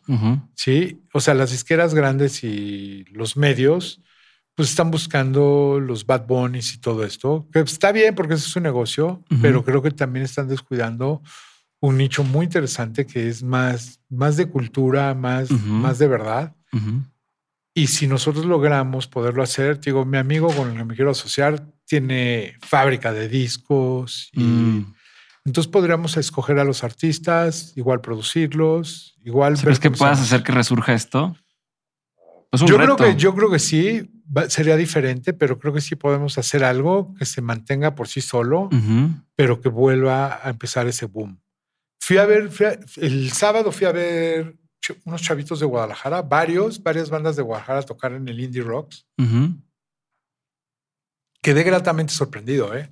Porque tenía mucho tiempo de no ir, de- o sea, eso hace- lo hacía hace 20 años, de ver una banda en el colmillo o algo así, oye, te quiero firmar, órale. Y ahorita fui a ver varios y la gente se prende y todo esto. Y, por ejemplo, de repente dije, pues es que así empezó Porter, por ejemplo. Ok. O sea, por ejemplo, Juan Carlos Pereda de Porter, pues, es un genio, se me hace de los grandes genios. Una vez me vino a buscar y me dijo, oye, güey, pues es que ya quiero hacer música otra vez, me gustaría que fueras mi manager. Le dije, a ver, pues vamos a platicar, ¿no? Obviamente le dije, güey, ya la neta no tengo tiempo de ser manager de alguien, pero enséñame lo que estás haciendo. Y me acuerdo que en su iPad, así, haz de cuenta que ahorita me dices, mira, oye esta canción, traía todo en el iPad, traía 100 canciones. Y le dije, ¿en qué las haces? Me compró un tecladito aquí en el iPad. Le dije, no, me está cabrón, güey. Sí, pero, pero creo, o sea, a lo que voy es que creo que hay mucho talento. Hay mucho talento. Lo que necesitamos, a final de cuentas, cada vez que pasa algo en el mundo es un trabajo en equipo. Ujú. Sí, o sea, es el talento el que los ayuda a que los vean, pero también está el medio y el público. Sí. Si la gente no quiere pagar un boleto para ir a ver a alguien, estamos jodidos. Y eso también pasa, porque Sí. tú haces conciertos y, y te vuelves el mejor amigo de todos, así de, oye, mi, Sí, regálame boletos. boletos. Si no, Oye, cabrón, pues es el negocio. Pues sí, güey. O sea, imagínate cuando llegas al cine y le dices, oye, quiero ver la película, ¿me regalas boletos? Sí, No, creo que haya No, una no, persona que lo haya pedido. Y acá para los Me da boletos. mucha pena cuando todo. me dicen así, cuando me dicen, oye, te puse una lista para el concierto de no sé quién. en- digo, pues, o sea, gracias, pero pues te lo voy a pagar, ¿no? Este, Claro. No, sé. totalmente. Ahora, yo hago lo mismo y yo, por ejemplo, a todos los que hacen eventos, siempre los invito y siempre me invitan. Existe como esa camaradería. Sí, claro. Sí. Así como abro un restaurante nuevo y invito a, a los que tienen que venir a probarlo, igual me invitan y todo esto. Pero no es nada más invitar a alguien nada más por invitarlo, sino porque ahí Sí. es- hay una relación y hay una conveniencia. O sea, si a mí me invitan a probar algo de comida, saben que una foto mía les va a servir en lo que sea, ¿no? Ujú. Sí. Un reel. O sea, por ejemplo, ayer puse un reel de una señora haciéndome el desayuno, la de la esquina de mi casa con anafre, y ya tiene muchos miles de views y comentarios y salvados y mandados y todo esto. O sea, Sí. funciona mucho. Y la verdad, eso lo hago nada más por el amor a México, por el amor a la comida y porque esta señora la quiero mucho, porque la conozco hace mucho y en lo que la pueda ayudar, pues la voy a ayudar. Entonces, tiene- hay varias chambas. Entonces, va a venir otra vez cosas de música, eventos, eventos inmersivos también vamos a hacer. Voy a, voy a seguir haciendo lives, ajá, diferente porque antes los hacía todos los días a las 8 de la noche y ahora nadie está a las 8 de la noche en su casa. Ujú. Entonces creo que los voy a convertir en desayuno, ¿sí? Y obviamente se van, lo que hice ya en muchos de los últimos era, lo subía a Instagram, pero también lo subía a Spotify, Sí, ya. a Amazon, a diferente forma de consumo. a todos lados. Ahora, me gusta mucho el Spotify, que ya puedes ver el... En el video. pod- ya lo puedes ver en video. Ujú. Muy hábiles esos güeyes porque ya nada más los ves en un lugar. Aunque Spotify tengo mis, mis sentimientos encontrados, creo que lo han hecho bien y resuelven eso. Creo que también México también por eso está tan enganchado. Ujú. Y luego hay plataformas, por ejemplo, yo tengo, tengo Spotify, tengo Apple Music y tengo Tidal. Ajá. Tidal. Casi nunca uso Tidal y se oye muy bien, Ujú. pero me gusta mucho cómo, se hay Apple, pero güey, no soporto mi marca favorita del mundo tenga tan mal interfase, güey. Ya. ¿Sí me entiendes? Es horrible la experiencia, es complicada, es diferente en el teléfono que en la computadora Ujú. y a veces jala y a veces no jala, etcétera. Spotify es bastante friendly y tiene este- esta onda de los playlists y de, los followers y todo esto. Funciona, aunque de repente no se oye tan bien, aunque de repente tiene sus contras y todo esto. Porque además yo todo lo que oigo en mi casa lo oigo en Sonos. Ajá. O sea, trabajo mucho con Sonos y tengo todos los equipos de Sonos. Amo la plataforma y Sonos y Apple es muy, muy parecido. Ok. ¿sí? Es, es como el, el coche que manejas o los cigarros que fumas. Se- te, te vuelves, te vuelves leal Sí, a, a, a- a a la, eso. a la marca. Entonces, si ahorita llegan y me regalan un Android, el más chingón que me regalen le voy a hacer así, güey. ¿Sí? Si me regalan una computadora, no mames, está muy cabrona, pero es Windows, así de. ni la abro, güey. Ni la saco de la caja, así. Ok. ¿Sí me entiendes? Igual en la época que manejaba, era muy fiel a una marca de coches. Decía, ok, ya de repente un día dije, güey, ya no necesito coche, mejor bicicleta. Y, y descubrí, o sea, no sé si a ti te ha pasado que cuando te compras un coche, casi te quieres quedar a dormir en él y lo Ujú, limpias. ujú. ¿eh? Pues cuando, cuando vendí mi coche y compré bicicleta, me pasó con la bicicleta exactamente lo Me la mismo. quiero llevar al Amo mi bici y todo esto y que esté de poca madre y le tomo fotos y todo Ujú, esto ujú. igualito. Entonces, eso está padre. Entonces, con Sonos hago lo mismo y entonces trato de que Sonos conviva muy bien con las plataformas Ya. de uso de música. Me funciona muy bien. Tengo Sonos, tengo en mi casa, tengo en el ramen, Ajá. que también está padre porque es una forma de oír. Ah, algo padre que hacemos en el ramen es no oímos playlists. Todos se oyen discos completos. Completo. Ajá. Entonces tú llegas ahí y te vas a soplar a lo mejor siete, cinco, cuatro, los- el tiempo que estés, pero son discos completos de principio a fin. Mm. Y creo que promover eso, que la gente Sí, o sea, vuelva a ver los discos como fueron concebidos, está O sea, has logrado mantener en todo lo que estás haciendo tus principios y empujar tu forma de, de- tu perspectiva del mundo, ¿no? De decir, Ajá. tienes que escuchar un disco completo, tienes que escuchar música de esta, de esta forma, tienes que probar la comida de esta forma, em, que al final es lo que tú quieres para ti también. Entonces es- estás logrando financiar Ajá. lo que tú quieres que es tu realidad. Y eso está bien cabrón. Sí, Sí. Ahora ¿No? me falta y me gustaría más cosas, ¿no? Ok. O sea, por ejemplo, ahora que me gustaría tener más socios en Zen para, poder, para poder crecer más rápido. Ahora que haga los conciertos, seguramente voy a asociar gente que piense como nosotros y que queramos ir para el mismo lugar. O sea, sí creo en el hacer equipos. Sí. Eso para mí es importantísimo. Cuando quieres ser así, puta, así, one man, no, No no, fu- puede. no funciona. O sea, puedes tener ideas y puedes tener bien claro para dónde vas, pero si no tienes cómplices, es como todo. O sea, nosotros por naturaleza no, no estamos solos, güey. ¿Sí me entiendes? Ujú. Aunque pandemia hayamos estado solos, no estamos solos. Ujú. Necesitamos, necesitamos, son- somos seres sociales y para hacer proyectos es mucho más fácil. O sea, Ok. imagina que estuviéramos haciendo esto nada más tú y yo ahorita. No. Sí, estaría de hueva, güey. O sea, hubieras tenido que llegar a las 8 de la mañana a setear todo esto y, oye, y está grabando bien y todo esto. Entonces, así es. No, y a lo mejor un micrófono no hubiera funcionado No, y tal. y no claro, güey. O, o es cuando yo hago conciertos. O sea, obviamente es mi concierto, yo me encargo del grupo, pero hay alguien que está ayudando todo el tiempo y hay un equipo de producción y un equipo de Sí, promoción. son y expertos un en lo equipo que, de contenido. en lo que hacen. Que cambiar de, de tema, pero justo en esto que estás diciendo de, de lo que has aprendido y el tema de, de que tienes que hacer las cosas en equipo y demás, me interesa, me interesa saber cuál ha sido uno de los peores consejos que te han dado, por ejemplo. No, no soy así de que me den consejos, ¿eh?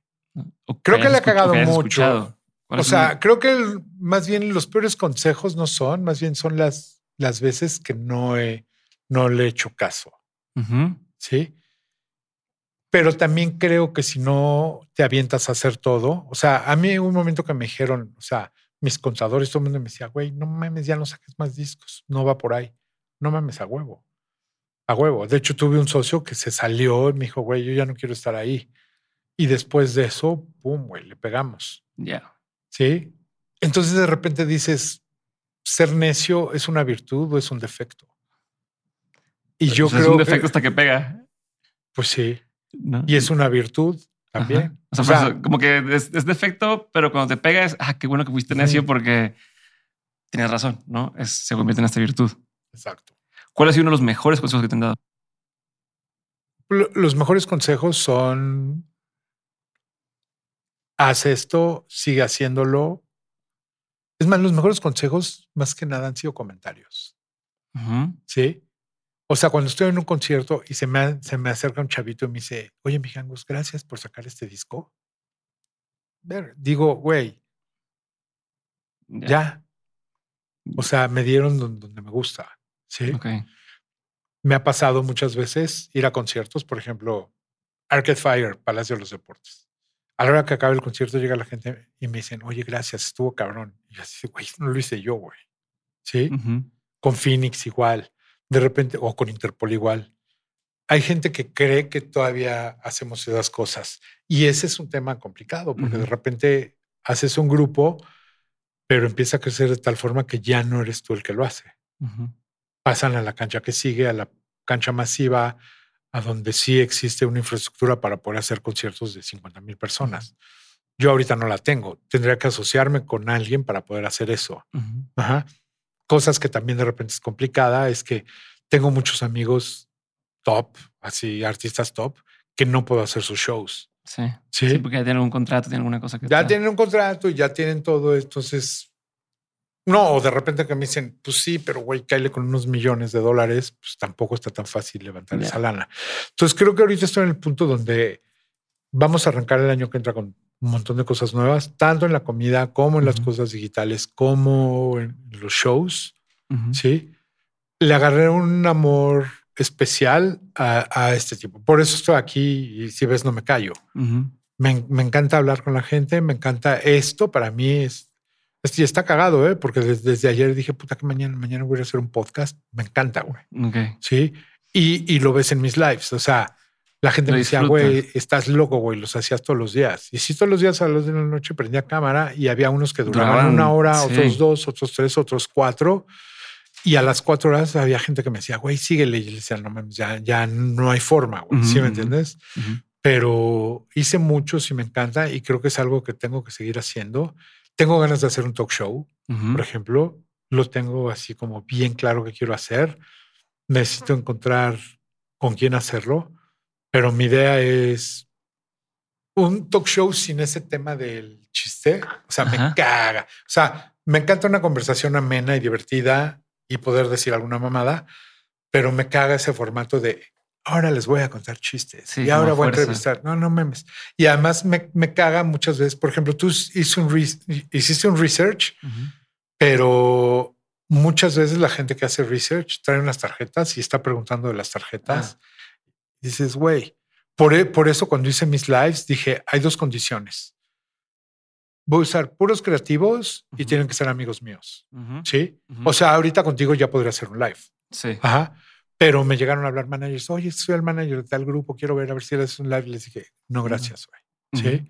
Y luego con amigos míos que considero súper inteligentes y súper chingones, no lo quisieron hacer. Así me dijeron, güey, me da pena, no quiero hacer eso. No mames, pues es, platicando, es con el teléfono. Ujú. No, no. Seguramente a ti te pasó gente que te dice, güey, a mí me da pena, no quiero hacerlo. güey. Ah, sí, o hay gente que me decía que no y luego, Ajá. Y y luego, luego no. me dice, oye, Carlos mejor sí. Campos, güey. Mm. Juan Carlos Campos, que es de mis grandes amigos y que es amigo tuyo, le dije un día, oye, güey, vamos a hacer un live. No mames, yo no. No, yo no, yo no, yo no. Órale, bueno, ok, vamos a hacerlo. 15 minutos antes de las 8 de la noche me habló y me dijo, oye, Mick, no lo voy a hacer. Se está haciendo, güey. Le, dije, oye, idiota, no mames. O sea, los tienes que hacer a huevo, güey, porque yo no voy a quedarle mal a la gente. No, pero es que. Empezamos, cuatro horas no lo callé. O sea, no me, Sí. no, no me dejó hablar. Ujú. O sea, tan no me dejó hablar que le dije, güey, me costaste 200 followers, güey. Me dejó de seguir un chingo de gente porque ese güey no se cayó. Ya. Y está cagadísimo, pero además es de esas personas que si lo conoces, que yo lo conozco muy bien, tiene una mente brillante, Sí, un sí, humor sí. brillante, entonces muy divertido hablar con él y se la sabe. Ujú. Pero hablé con gente que me decía, no, Carlos Omonte, por ejemplo, un fotógrafo Ujú. que me decía, mi, no tengo nada que decir. No, empezamos a platicar y así de, wow, güey, qué maravilla, güey. Ujú. O sea, hay mucha gente que tiene mucho que decir. Y cuando logras sacarle a la gente un poquito, el público te lo agradece sí. porque aprende. A mí me, me llegaron a pasar cosas durísimas en, el, en los lives, como por ejemplo, pues yo hacía mis lives y todo eso, y de repente un güey me escribe así en mensaje directo, me dice, oye, Mick, te quiero dar las gracias, porque ayer fue, ayer tu, tu live fue lo último que vio mi hermana. Y yo así, Ay, güey. ¿cómo, güey? Me dijo, sí, mi hermana tenía cáncer terminal y le daba mucha ilusión ver tus lives. Y ayer, después de, de tu live de ayer, murió. Y yo así de, no mames, güey. No mames, no memes, no memes. O sea, tremendo, güey. Tremendo, pero de repente dices, güey, si yo le pude eh, Sí, ale- alegrar alegrar. un poquito a alguien, porque había gente que se la pasó muy mal. O sea, los que teníamos ese privilegio de tener comida y tener casa y no estarnos peleando con alguien todo el día, wow, está increíble. Pero mucha gente se la pasó muy mal, muchos se divorciaron, se volvieron a juntar, se pelearon, se pusieron. ¿Qué, ¿Qué te emociona hoy? ¿Qué me emociona? Pues todos los días. O sea, me emocionan los proyectos nuevos, me emociona que estén pasando cosas. Ahorita estoy bien prendido de lo que voy a poder hacer el año que entra. O sea, ahorita diciembre es un mes de, bueno, vamos a tratar de, de acabarlo bien. Sí. Quiero hacer más cosas. Quiero, ah, por, por ejemplo, algo que estoy haciendo ahorita padre. Hice unas entrevistas hace poquito con Jungle y con Purple Disco Machine y acabo de hacer unas con chefs, con, con Ujú. los Rivera Río y con Gerardo Vázquez Lugo para marcas, que eso creo que también está muy padre. Las marcas que están apostando por generar contenidos padres, ¿sí? Porque también algo que pasa es que si yo hablo con músico y sé de música, la entrevista es muy diferente Ah, a ajá. cuando llega el reportero, oye, ¿y ¿ya fuiste a las pirámides? Oye, ¿y sí. ¿qué opinas de los tacos? O sea, las Ajá, bandas los ver así de puta, qué hueva. ¿sí? Y Pero como eso es también- común. Todas las bandas les da flojera hacer prensa porque siempre son las mismas preguntas de gente que no- le importa. O sea, cuando teníamos Noise Lab y venían los artistas, hacíamos conferencia de prensa y ya sentamos al preguntas. Ujú. Así, güey, tienen estos güeyes ahí enfrente. Ujú. No había ni una pregunta, güey. Los artistas, se, los artistas se paraban, decían así de puta madre. Y es que al güey que mandan a entrevistar a, a ese artista, lo mandan a entrevistar al del teatro, al de no sé qué, y ese es su chamba. Entonces también ese es un tema cabrón cuando la gente hace las cosas porque las tiene que hacer, porque, pues, es su chamba. les vale ultramadres, no les interesa nada, no se preparan, X. Y sale X. Y no luego mames, sale muy ¿por qué X, güey. no? ¿Por qué quieres ver una entrevista con alguien así? Tengo dos preguntas más. Ujú. Eh, libros, películas, documental, serie, cualquiera que haya marcado un antes y un después en, en tu vida. Llámese Star Wars y, y Blade Runner, pero Sí, Star Wars y Blade Runner, pero por ejemplo también Kitano Dolls y ese tipo de cosas. Sí, yo, yo me acuerdo, bueno, Blade Runner le he visto todas las veces que te puedes imaginar. Ujú, Sí, muy fan por ese tema. Star Wars también fue clave. eh, Naranja Mecánica, todo lo que hizo Kubrick, pero de repente también es amor por, por directores como Wong Kar Wai, como Takeshi Kitano, Ok. como Kurosawa y ese tipo de cosas. Eh, yo me, me acuerdo que fui a ver, por ejemplo, la trilogía de Kieslowski, o sea, la Blue Blank Rouge, Ujú. y Blue, toda triste, padre, Blanc, bien. O sea, fascinado. Pero cuando vi Rouge y vi esa genialidad como para que todo conectara, güey. Dices, así dices, güey, no mames. Entonces, de repente creo que el cine lo que me gusta es cuando dices, qué maravilla, qué maravilla es esto. Ahora es también muy padre cómo han logrado hacer que las series te cuentan historias súper alargadas de todo. Y de repente hay unas series, así espectaculares. O sea, ves Lo Soprano y es una obra de arte, Ujú. sí. Y yo soy muy fan, por ejemplo, soy muy fan de Larry David, Ujú. sí. El humor de ese güey y cómo es así, de un güey que no tiene filtro y que dice lo que quiere y todo esto, que es un pasado de lanza. Seinfeld me encanta, me gustan ese tipo de cosas, pero también hay, hay muchas series que están muy bien hechas, muy interesantes. Hay muchísimo que ver. Cine, hay, hay cosas que quiero que ver. De repente le he perdido como el amor de ir al cine. A mí me encanta. Ajá, me- o sea, me gustaba ir al cine, pero ahora cuando lo puedo ver en mi casa y pausarle y hacer cosas. Ah, bueno, eso sí. Sí, o sea, sí veo. Yo creo que consumo tiempo pantalla grande seis horas al día. Fácil. Ok. O sea, me duermo a las 2, 3 de la mañana todos los días. Sí. Viendo series, películas. Series o películas. O de repente algunas cosas de YouTube Mm. o documentales. Sí. Ok. Hay un montón de cosas que además hay tantas cosas nuevas que dices, wow, está poca madre, está poca madre, está poca madre. Libros, me cuesta mucho trabajo leer. Ujú. Sí. Es súper difícil para mí leer porque leo la página 1, leo la página 2, de repente la 1, la 2, la 3, puta, la 2. y entonces tengo libros ahí junto a mí, ojeo, veo y todo esto, pero Sí, no le puedes terminar. No, no yo creo que es, es un reto porque mi cabeza está así. Y de hecho, cuando veo algo, sí logro que se me borre todo. Mm. Sí, y me logro enfocar. Algo que he estado haciendo, o sea, este año empecé a meditar y empecé a, a clavarme en ese rollo. Sí, me encanta y he, he descubierto que pues todo está aquí arriba. y es muy cabrón. Sí, y cuando te lo explican bien, entiendes cómo todo lo que pasa es porque tú quieres que pase y lo piensas. Creo que estoy empezando ahí, pero creo que eso me va a ayudar mucho a hacer más cosas. Más foco, estar más sano. Ok. Entonces, eso está padre. Y. Última pregunta. ah, Bueno, me vas a hacer un no, no, otro- no. Dime, ah, dime, dime. Última pregunta. Ah, De todo lo que has vivido, tanto en lo personal como en lo laboral, has tenido un montón de aprendizajes. Si tuvieras que quedarte con tres aprendizajes que quisieras tener siempre presentes, así como, como si fueran tu brújula Ujú. en tu vida, ¿cuáles serían? El primero a confiar en mi instinto, güey. Ok. Sí, eso es básico, güey. Tienes que desarrollar esa habilidad para decir sí o no, sí, y liberar la situación a la gente y todo esto. Ese yo creo que es de las mejores. La segunda, a que hay que aprender todos los días, cambiar, y está comprobado científicamente que cada vez que tú aprendes algo nuevo, tu cerebro sigue regenerándose y sigue creciendo. Entonces, esa pasión por aprender ahí está, y todos los días de mi vida, todos los días aprendo algo nuevo. Sí. Y esa, y cada vez lo aprendo más. Ahorita que estoy meditando haciendo todo eso, lo aprendo más y sé que hay que estar cambiando y el cambio es bueno y siempre para adelante. Ujú. Ajá. y creo que a lo mejor la, el tercer aprendizaje es que, como te lo dije hace rato, hay que, hay que hacer equipo. Sí. Y hay, y hay que hacer equipos porque es la única forma de, de que pasen las cosas. O sea, no hay nadie. O sea, los gurús de todo, güey. O sea, los techs chingones y todo esto. Solos nadie podía haber hecho nada. Mm. Sí. O sea, siempre necesitas a alguien que te ayude a hacer las cosas porque siempre hay algo más chingón. Aunque yo me las doy de que tengo un conocimiento universal Ajá.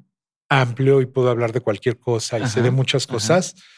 O sea, si quiero diseñar, necesito un diseñador. Si quiero escribir, necesito a alguien que escriba. Si quiero tomar una foto, necesito a alguien que tome una foto. Y si quiero a alguien que produzca, necesito un productor. Sí. Pero es esa, esa constante y de repente me dicen, oye, mijangos, pero tú eres como un personaje del renacimiento. Pues la neta sí, sí, porque me encanta. Y una de las cosas que estoy aprendiendo últimamente es también hay que saber qué decir que no. Mm. Sí, cosa muy complicada, pero también de repente hay, hay que saber decir que no y también saber hacer que la gente no diga que sí cuando no tiene que decir que sí. Es importante. No mames, es un cabrón porque somos expertos de que, oye, güey, quiero esto. No, pues no se puede. Sí se puede. No se puede. Sí se puede. No se puede. Sí se puede. Ajá. Bueno, sí se puede. Ah, pues ya es tu pedo, güey. Ajá. Y luego no queda tan bien y es No, y, y luego lo que pasa es que cuando tú convences a alguien de que haga lo que no quería hacer o no podía hacer, pues se va a convertir en un problema para ti, para él, para todo el mundo, porque no va a pasar. Eso me pasaba mucho con la ropa, ¿eh? Oye, necesito que me entregues tantas t-shirts tal día. No mames, no puedo. No, que sí puedes. Y lo convencías después de media hora y cuando te decía que sí, decías, ah, perfecto. Obviamente el día que tú le decías que te entregara, no te entregaba. Ujú. Y así en todo, ¿eh? Siempre hay, hay que entender cuándo sí y cuándo no. Gracias. ¿Mm?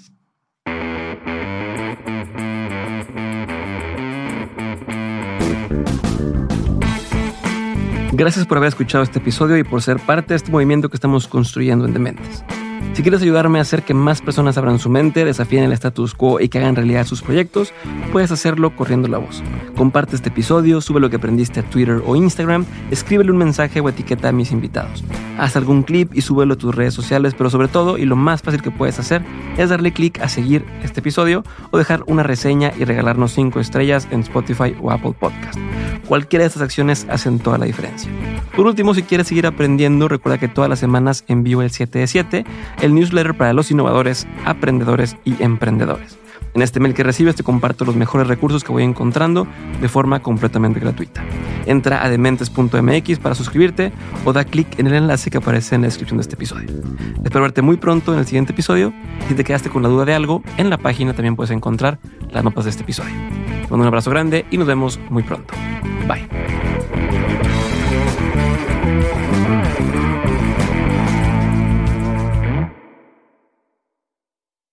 Step into the world of power, loyalty, and luck. I'm gonna make him an offer he can't refuse. With family, cannolis, and spins mean everything. now, you wanna get mixed up in the family business. Introducing The Godfather at ChumbaCasino.com. Test your luck in the shadowy world of The Godfather slot. Someday, I will call upon you to do a service for me. Play The Godfather now at ChumbaCasino.com. Welcome to the family. No purchase necessary. VGW Group. Void where prohibited by law. 18 plus. Terms and conditions apply.